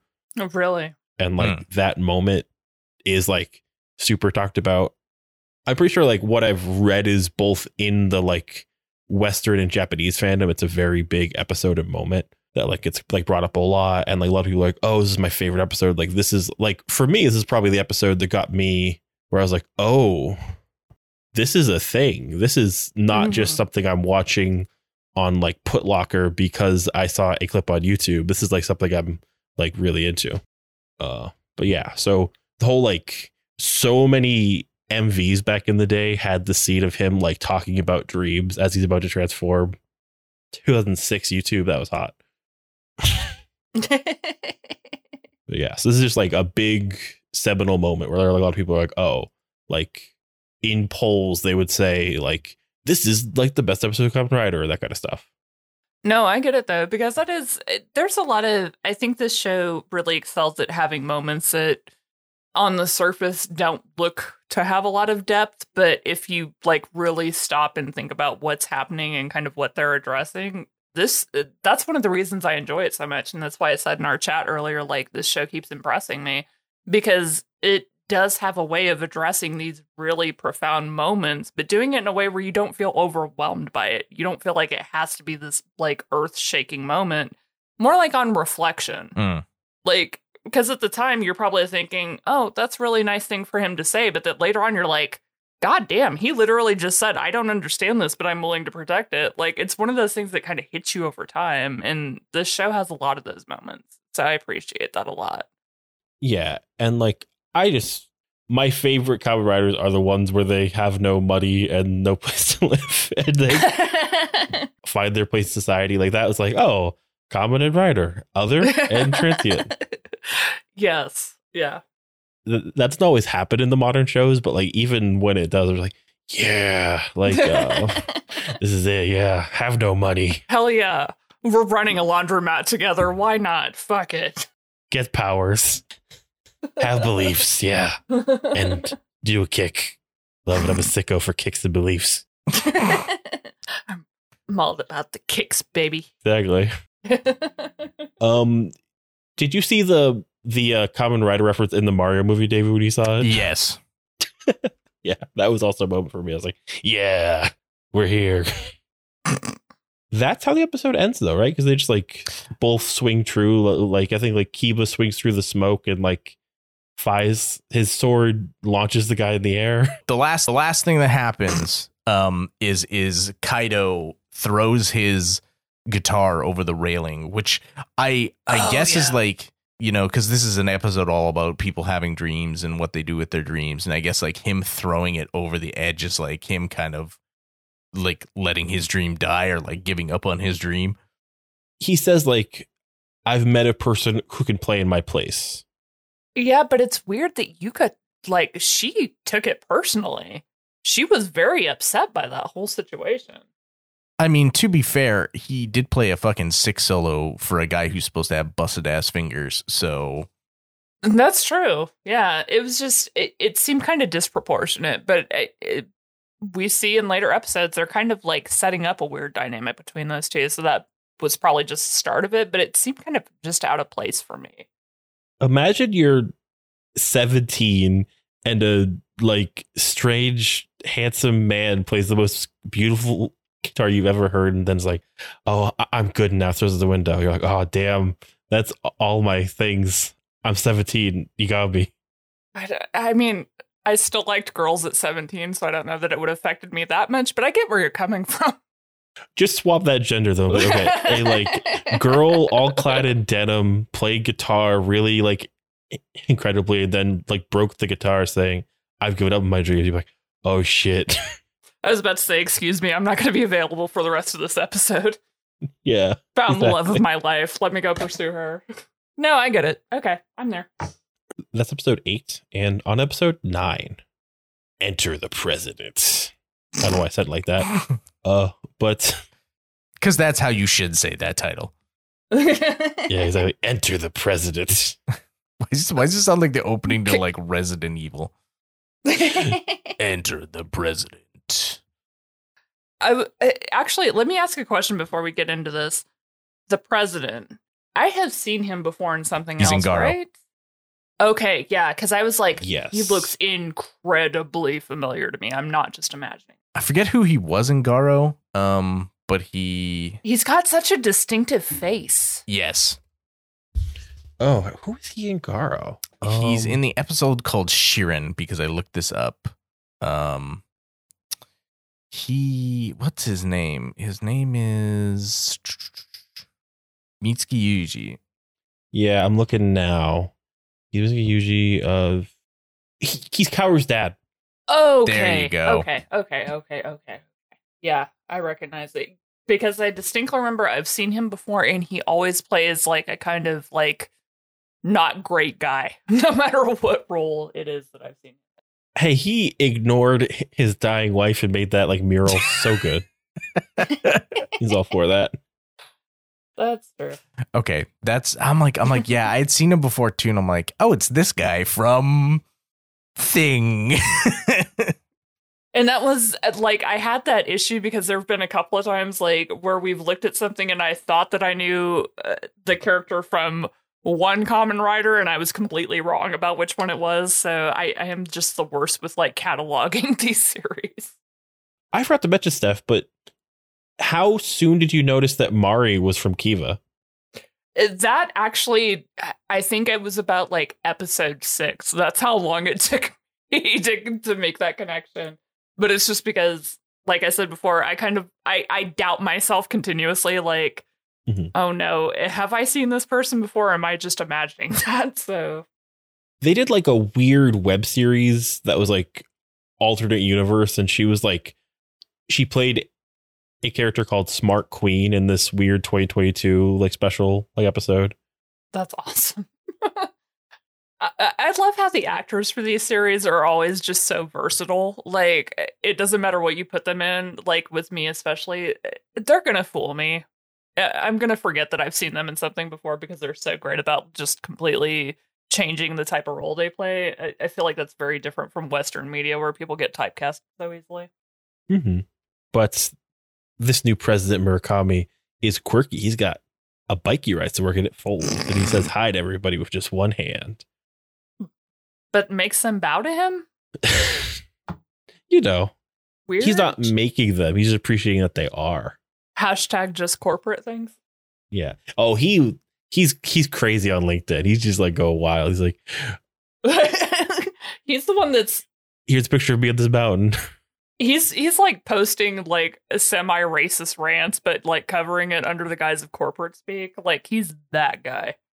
Uh, but no, um, Keep has the Apple laptop and Yuka's making f- food, and then Kaido's like, "We don't need to eat. What are we gonna do with our lives?" and then like. w- When Kiba says, "Oh, we're human. We should protect humans," he's like, "What are you, some kind of superhero?" I'd rather kill people. Smell like bitch in here. Yeah. that's that's exactly the attitude he had too. And then Kiba says like uh like pulling out from like Reginald VelJohnson, just like you could never kill you for no reason. I know you. And then like you're our friend. And then like my first thought was like Michael Jordan making grievances, how like he yeah, maybe Kaido would have a reason, but he's like really good at making them. He wants them. Oh, and and my whole thing was what up until this point has convinced you that this dude is your friend? Like he has caused you nothing but heartache at every possible turn. He literally left you dying in the street last week. He would not have cared if you never recovered. Like literally. He does not know that you killed his professor. Yeah. no, uh, I think because okay, so he's a stray, so he he must be a friend, you know. We found him. Which is weird because up until the accident, he had had such a good upbringing. So I don't understand why he acts as socially unaware as Yuka does. Like, there's, uh, I don't know. His innocence is annoying sometimes. I mean, yeah, that's just uh that could be the title of this show, I guess. But Yeah, I get it. yeah, uh, well, but Kaido leaves, and then we cuts to the laundromat, and there's this lady, and I'm like, man, Kato, what's going on? Because she gets two things. It costs her 200 yen. And I was like, you got to up your prices, dude. That's like not anybody. That's what I said. I was like, you can't even get a cup of coffee for that. Please love yourself. Um, then she says she's dealing with a thief. Then, um, like, just like to wrap this plot line like around a bit. Um, later on, we see that like now Keitaro goes to her house and like she tells him, "Oh, this thief around this whole neighborhood, he's been stealing all my beef stew, but he cleaned my bathtub, so I want him to come back." yeah, yeah, she's so- hoping he comes so back because weird. he did such a good job cleaning. And yeah, just the most Changerion of all of these dudes so far is this guy, uh, the like snail orthodox. I just wanted to be like, why are you reporting him if he hopes he comes back? Like, I wouldn't say shit to the police. I'd just be like, well, I'm gonna pay him in beef stew if he cleans my bathtub that well. I don't give a fuck. I'm gonna pay him in beef stew is like such a loaded. That's a loaded sentence. Oh, but no. Well- um, Clean the bathroom and see what I mean. Then Takumi gets back from driving school, and he's so not a typical Japanese protagonist because like he's asked by Mari how was he? He's like, good. I slept a lot. Uh, and then like she's like says something like, "What kind of hero doesn't follow the law while he drives? Also, we don't need to deal with fines." And then Takumi's like, "I'm a hero," and then Mario says, "Am I wrong? Like, I'm not sure how I feel about that. Got me feeling some kind of way." hey, girl. And like I like seeing that like okay, so Takumi is like changing how he thinks about what he's like doing in the world, but also once Keitaro comes and says, Hey guys, new job for us, they're like, This is dumb. Get out of here. Fuck you. Wait, are, are, are we skipping over the fucking part where fucking Mari and Takumi get like taken to Smart Brain? No, that's ne- that, that's a little later. Is it because in my notes it's reversed? Weird.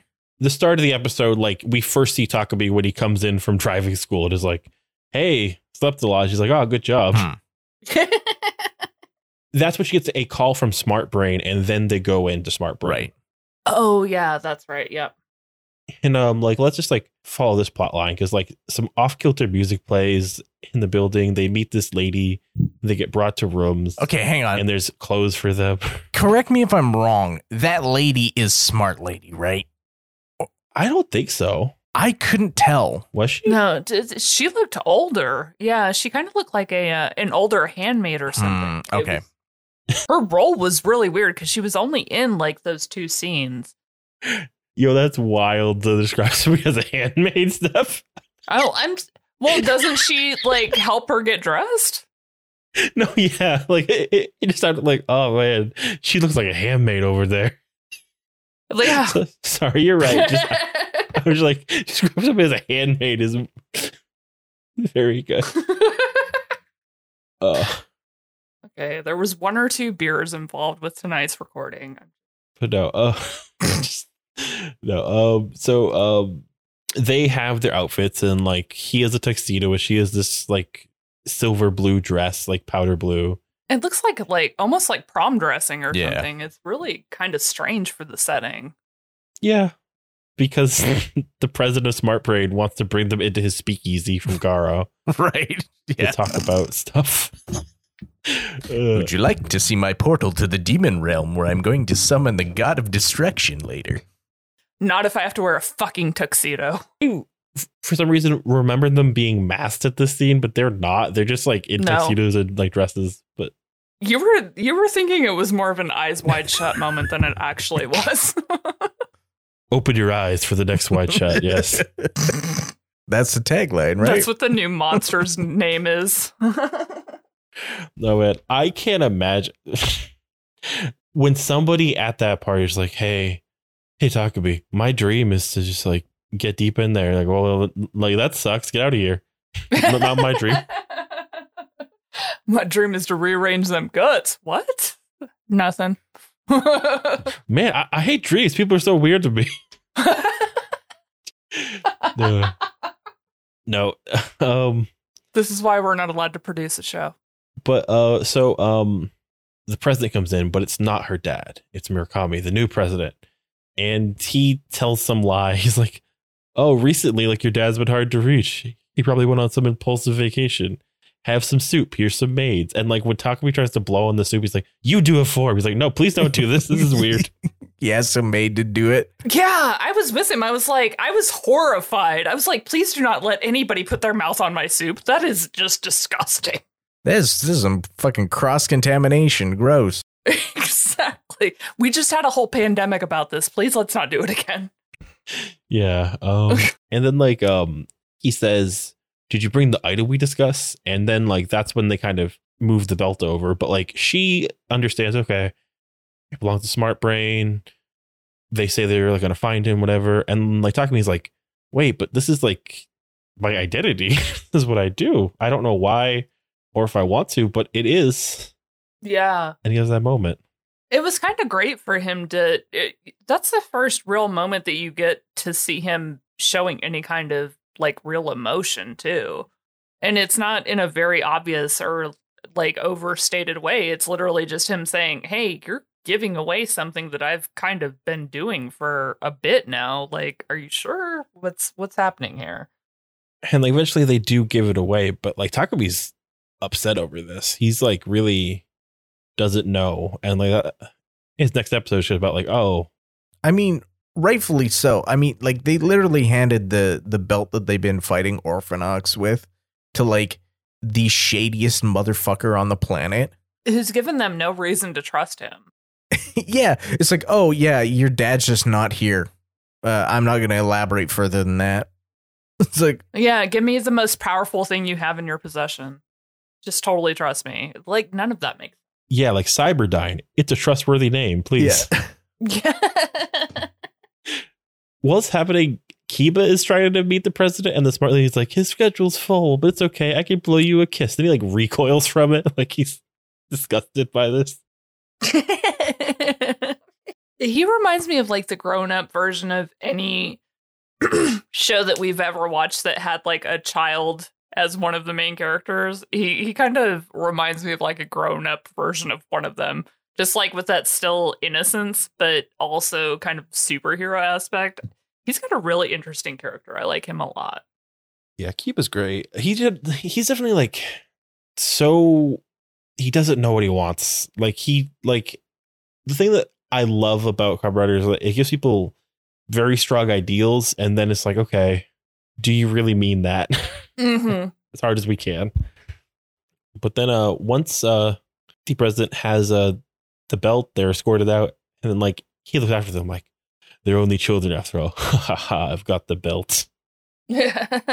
and Mari and Takumi are having s- some drinks, and then Kiba walks in, and then like that's what Takumi wants to like leave because he's like, okay, I hate this guy, Fuck that guy.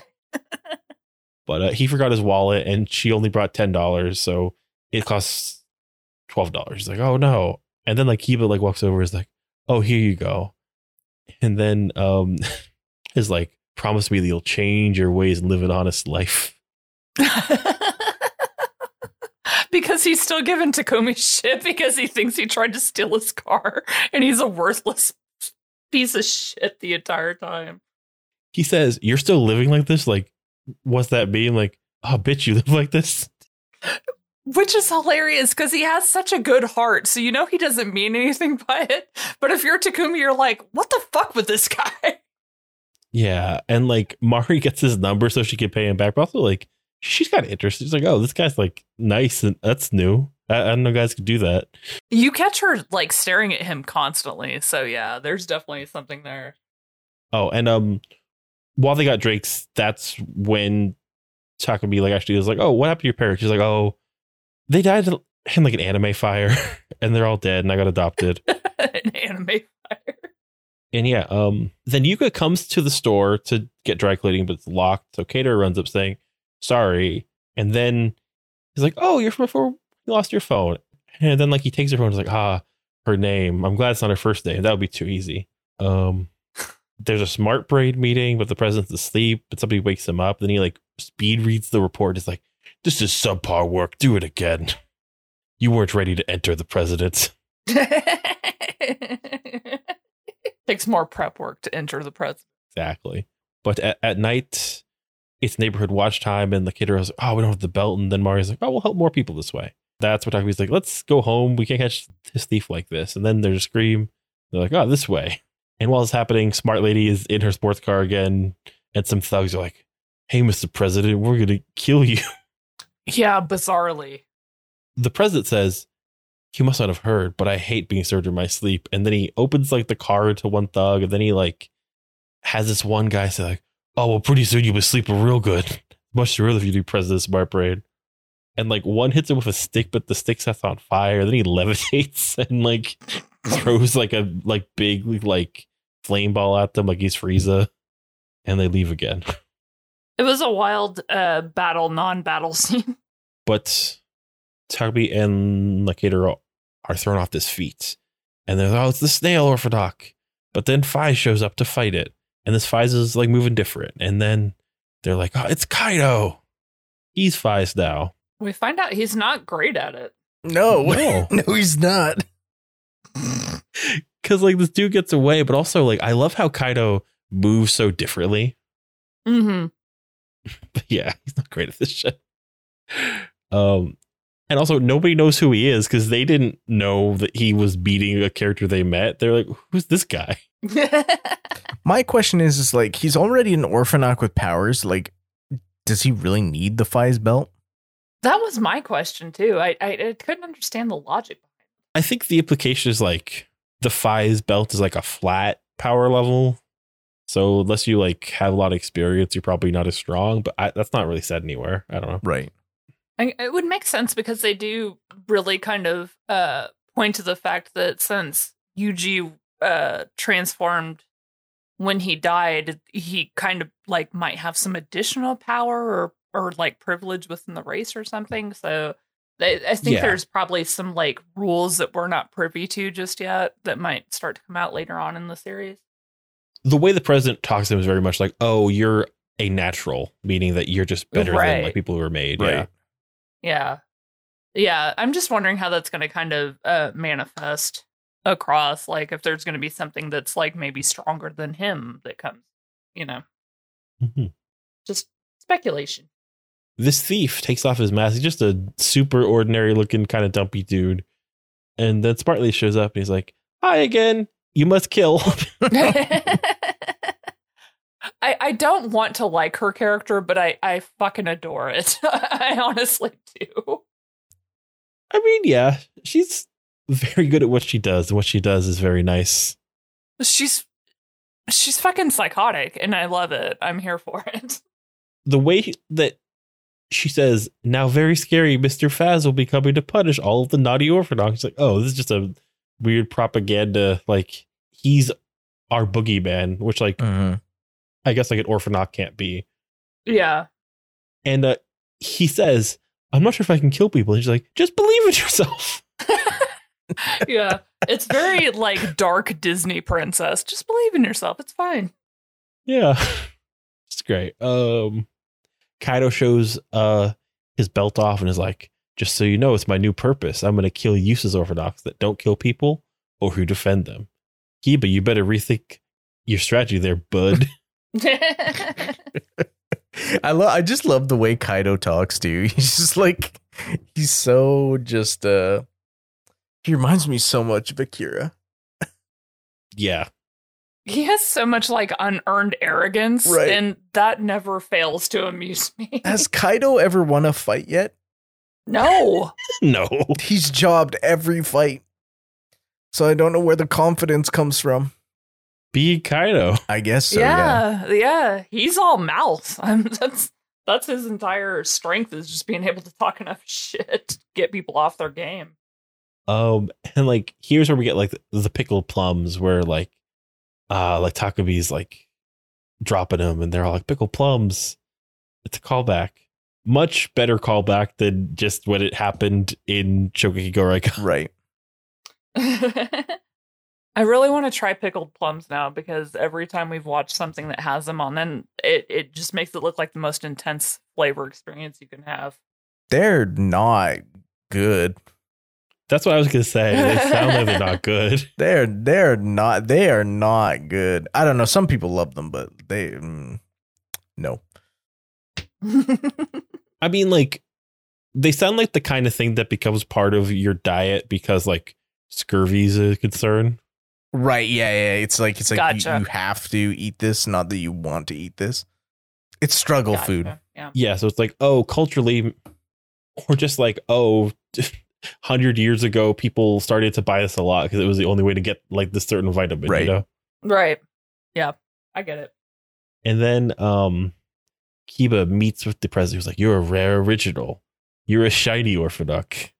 uh but no, um and then he's like, I'm human, I won't I won't kill people. But the president's like, Your way of life is unacceptable. And the Kaiba says, Why must I live by your standards? What's the purpose of this company? And he's like, Well, I can't say anything about that except for a baby cries at birth, and they have no say in the matter.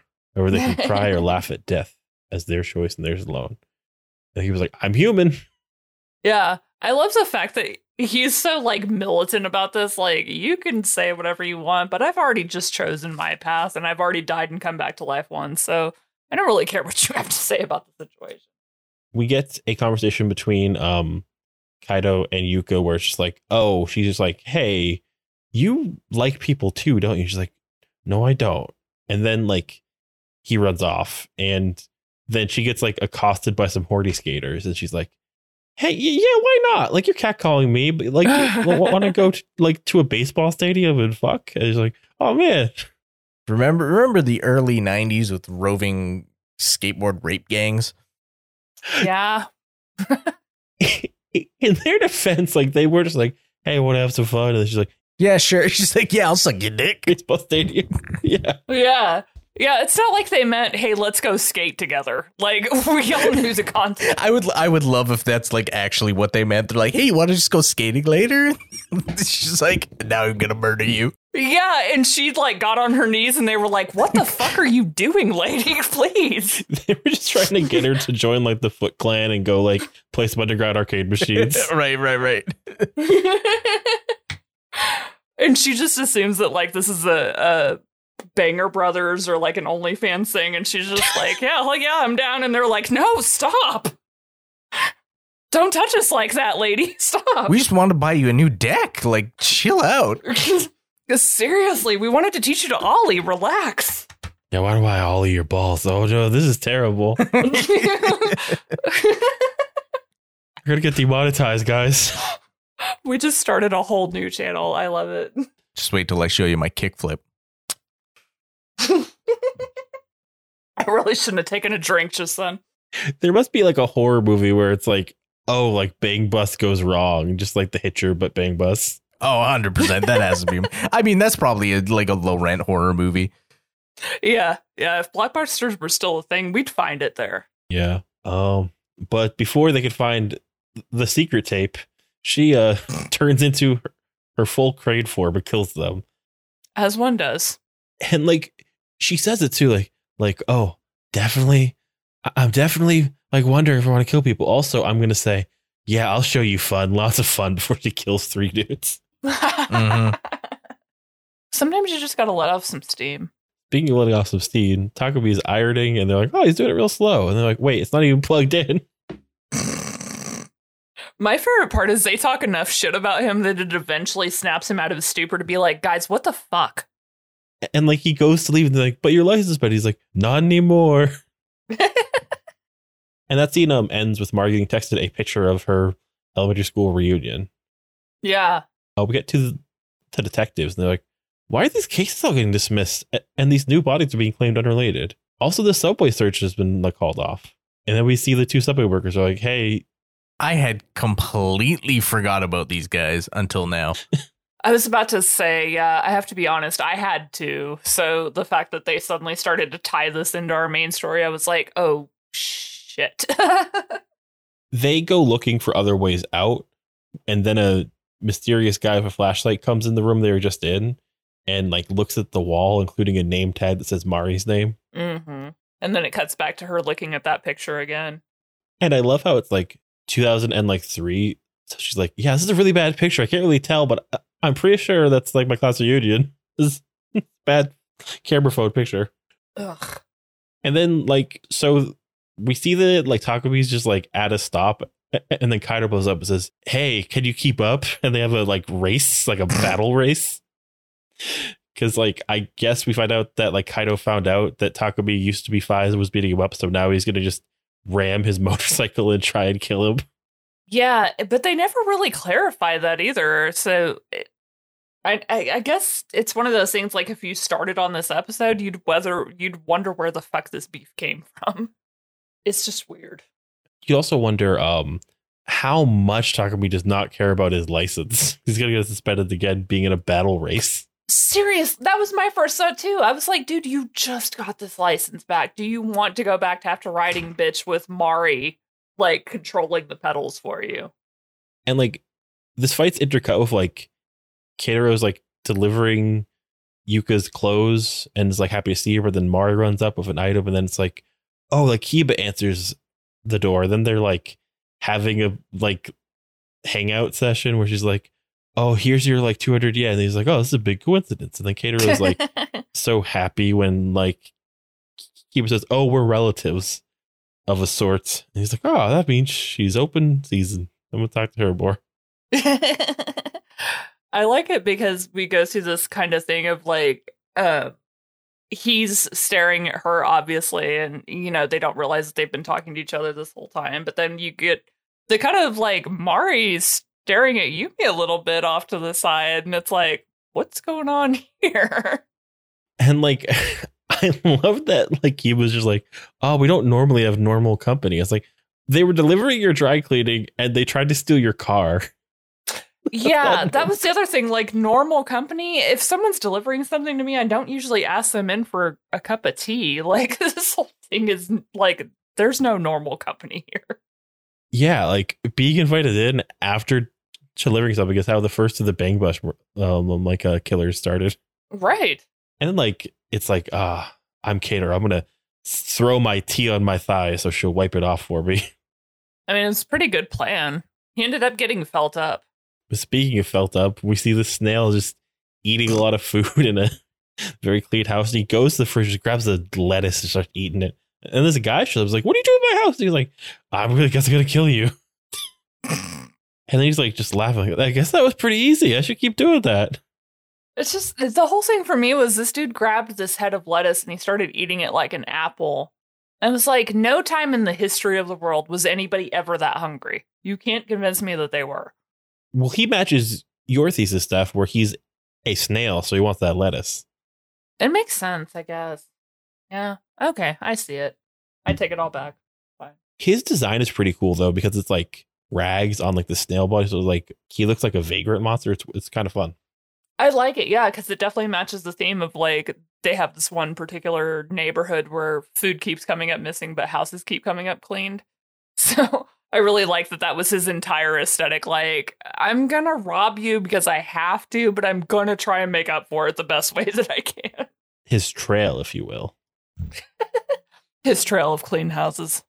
But no, um, as they're having tea, Kiba gets a call from Kaido. It's like, it's time to fight. I have to kill you for not killing people. They fight by this like lock that's open. And then like Kiba's like, you won't beat me. And then it's like, that's when Kaido's like, I'm the good guy here. And they fight, but then like Kaido hesitates, so Kiba beats him. And like Kiba's like, cool off and rethink this. Which is when Yuka shows up because she got a ride from Keitaro. And he was like, huh, like, so you're the Dufais, right? And then he just like takes the belt back. He's like, man, Takumi's way better than you. I like that because that was he's shown like little bits of attitude here and there, but that was the first time like he really stepped up and took a stand and was like, "You suck." Like my friend did this so much better, and he did it without even wanting to. So that tells you like you want to and you suck this bad. Eh, you don't deserve this. And Kidro just like runs into the like snail. And then like that's when like Takumi shows up and um Kidro says like, You're the only Faiz I believe in.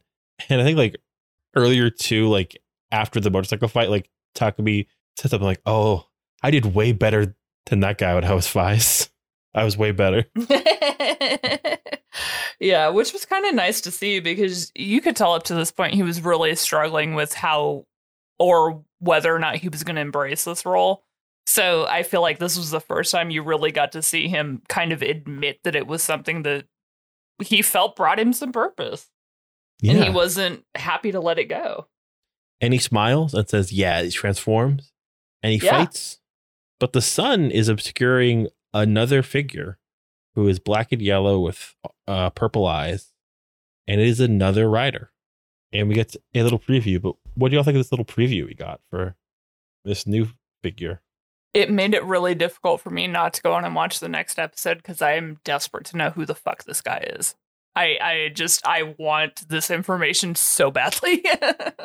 Let's just say there's a lot that we're about to witness. I, I've kind of unintentionally spoiled myself by going to the the Kamen Rider 50th anniversary expos uh oh. where I've s- where I've seen the actual suits, I'm like, I'm like, I'm just waiting there. I'm like, when's this guy going to show up? I know he's coming. he's gonna get here. Uh, you know, me and David have to be a nightmare for you. We really do. Oh no, it's okay. I don't know anything about him. I've just seen the suit and I knew it existed. So I I was under the impression that this was going to be like a Faiz upgrade, but knowing that it's someone else is Mm. actually a little bit more interesting. Yeah, I'm really stoked to see how this goes because I don't think that we've had this in anything that I've watched so far. So I'm, I this isn't a storyline I'm familiar with. I really want to see what happens. Yeah. Um let's just say uh if Five Fives is Faiz Day, that's the less popular as far as like at least the fandom goes. Kamen Rider holiday for Faiz. Uh the more popular one is for this guy. He is a whole journey. I can't wait. yeah, I- I'm just uh, there's a, a ton to happen. There's a ton to come. Uh, I really can't say more because I was just like let something slip. But I'm so excited for what these uh, next five episodes bring because we're about to enter the time of legends. Sweet. I can't wait.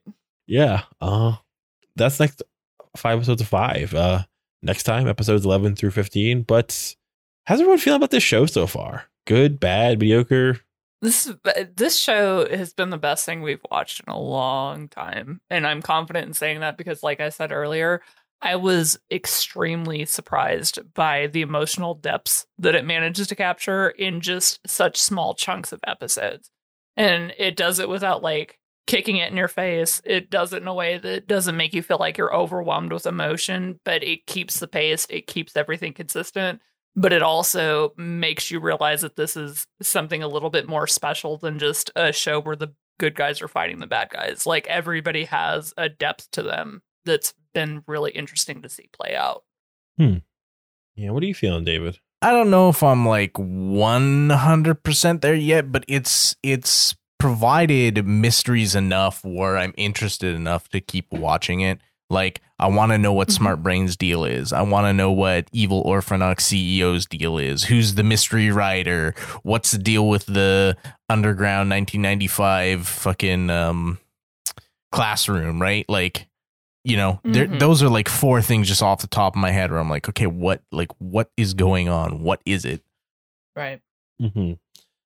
No, uh, I really wasn't expecting to rewatch the show that like did mean a lot to me. Like was like my first like on writer show, and like was like, oh, I like the way that like these shows tell stories. Um, to come to it from such a different angle because I was like younger than these characters when I watched this show, and I was like, oh, Mhm. this is so real. And then I was, and now being older, and then I'm like, oh, this is so real to them.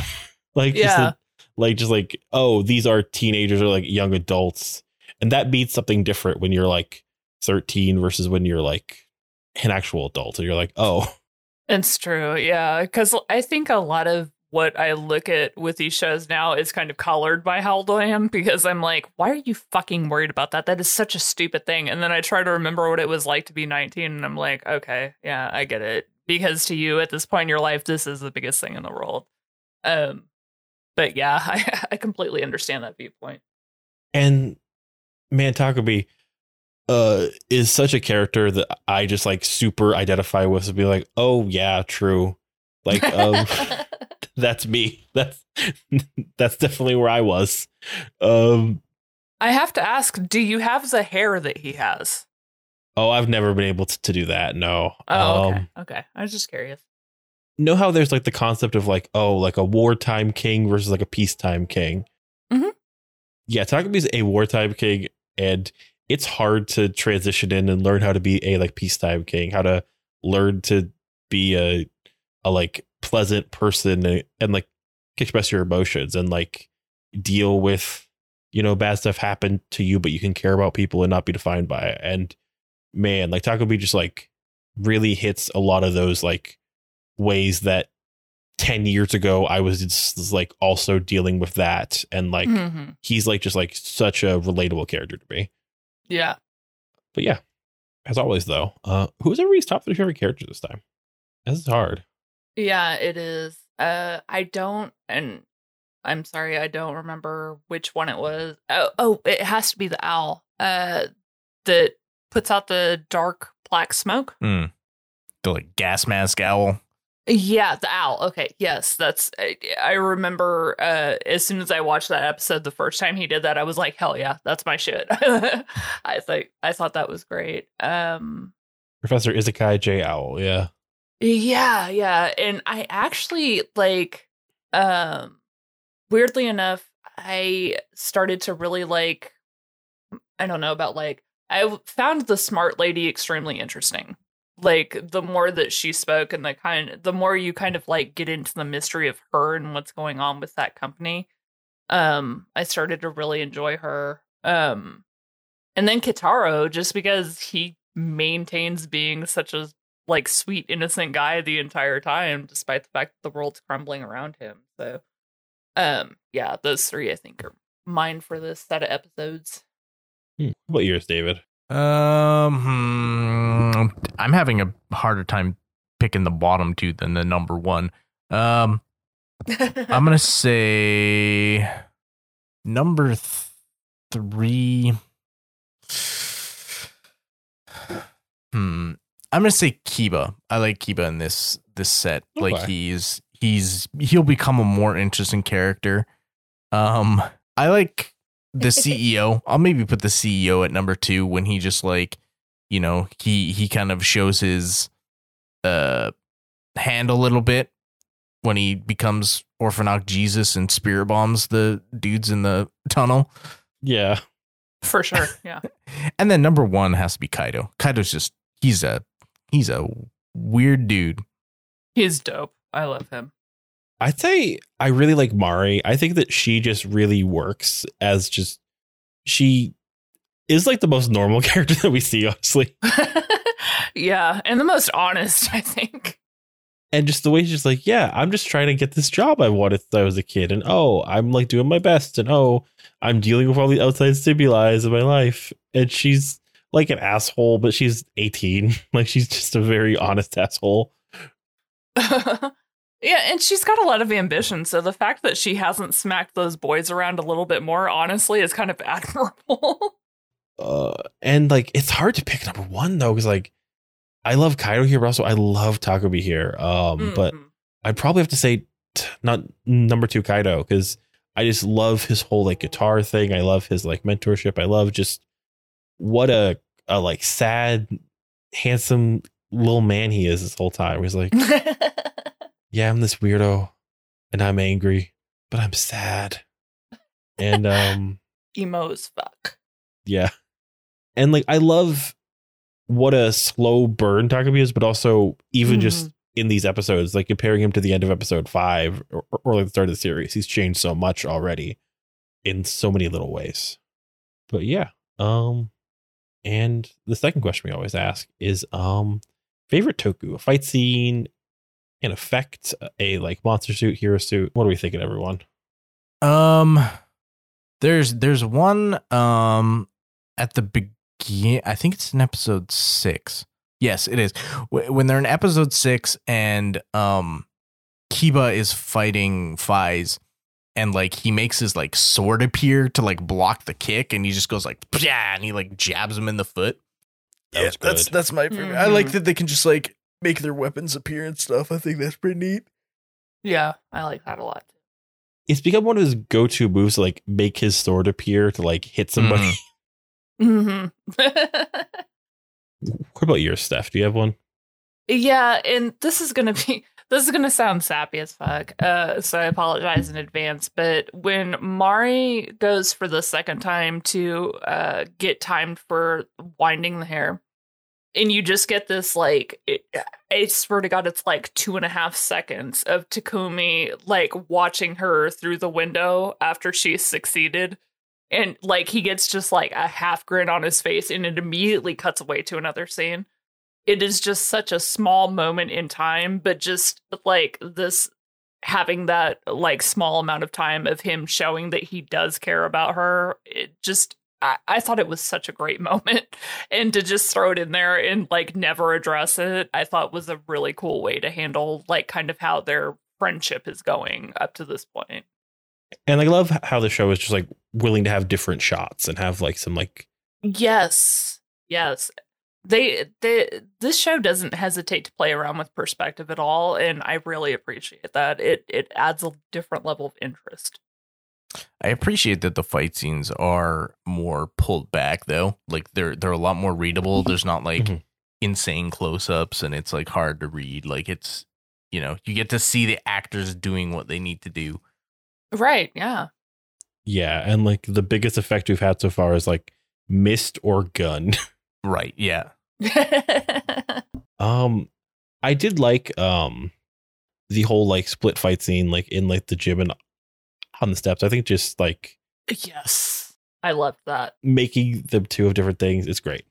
hmm Well, I I like any time, especially with fight scenes, where it plays off of other scenes that are happening or like world events that are happening. I I always think that's such a great way to to play out those and keep the interest going. But for this one especially, like that was played especially well. Yeah, there were like four scenes like interacting there. Hmm Yeah. So you couldn't help but pay attention, even if you didn't want to at the time. Uh, and last question: best outfits, best fits we saw today in these episodes. The obvious one is probably Kaido, though, right? Maybe. I don't know. I really I really did like the owl Orphenoch. I I love the way it looks. I don't know if that's an outfit, but Oh yeah, not really, but it fits too. It's like a like special mention. Best human outfit, but if you want to say like best suit, that's a good suit. Uh, I like the scarab too. Honestly, it's pretty good. But a human outfit, probably Kaido. he looks good. uh, yeah, the president's got a suit on. Mar gets a dress, but yeah, that is the questions though. We have come to the end of this chunk of episodes. Uh, we have uh done the fives, and next time we'll open our eyes and hopefully uh less isekais as we go on. But as I said, uh in two weeks is the next episode, uh eleven through fifteen. Uh next week is uh the OG podcast. It is our first time being done with Jetman and Build, so we will just be doing Kamen Rider Geats episode 34 and 35. Uh just to note, uh we just finished Jetman another Inoue show. That show is a banger. like that show changed around in Faiz, make like a 10 year between like 91 and 2003, just this like 12 year loop of incredibly stylish shows, uh, incredibly fun. That was a great Sentai show. Uh, if you like this, check out that. Uh, it, it's also the only one of these shows that is available if you're like a Western listener because it's just on Tokusatsu. Like you can buy like Blu-rays of it. It's on streaming. Cool ass show. But yeah, uh, Stef though, uh, where can people find you? And uh, you're not talking about Tokusatsu. you can find me on uh, at nobody much um www.arcademilitia.com um not really on a whole lot of social media these days but if you try to find me you'll probably uh, unearth me like an earthworm somewhere so um just do your best i believe in you Uh, David. Uh, you can find me on the Tokyo Fresh podcast wherever good podcasts are sold. You can uh, find uh, me um, on on a co-host at James D on Twitter at James Forge. You can find the podcast uh, on co-host at uh, Kamen Ride uh, on Twitter at Kamen Ride with me. Uh, there's comedy.com for episodes and articles. There is a slash merch link to our merch. All proceeds going to the Trevor Project. There is a slash episodes link to different platforms. You can go uh, to podcast at comedy.com to ask questions. And yeah, what we learned today, everybody? you can perform an autopsy on ash And Pikachu. Check your brakes. hmm. Protect your fingers, fellas. Cherish them. true that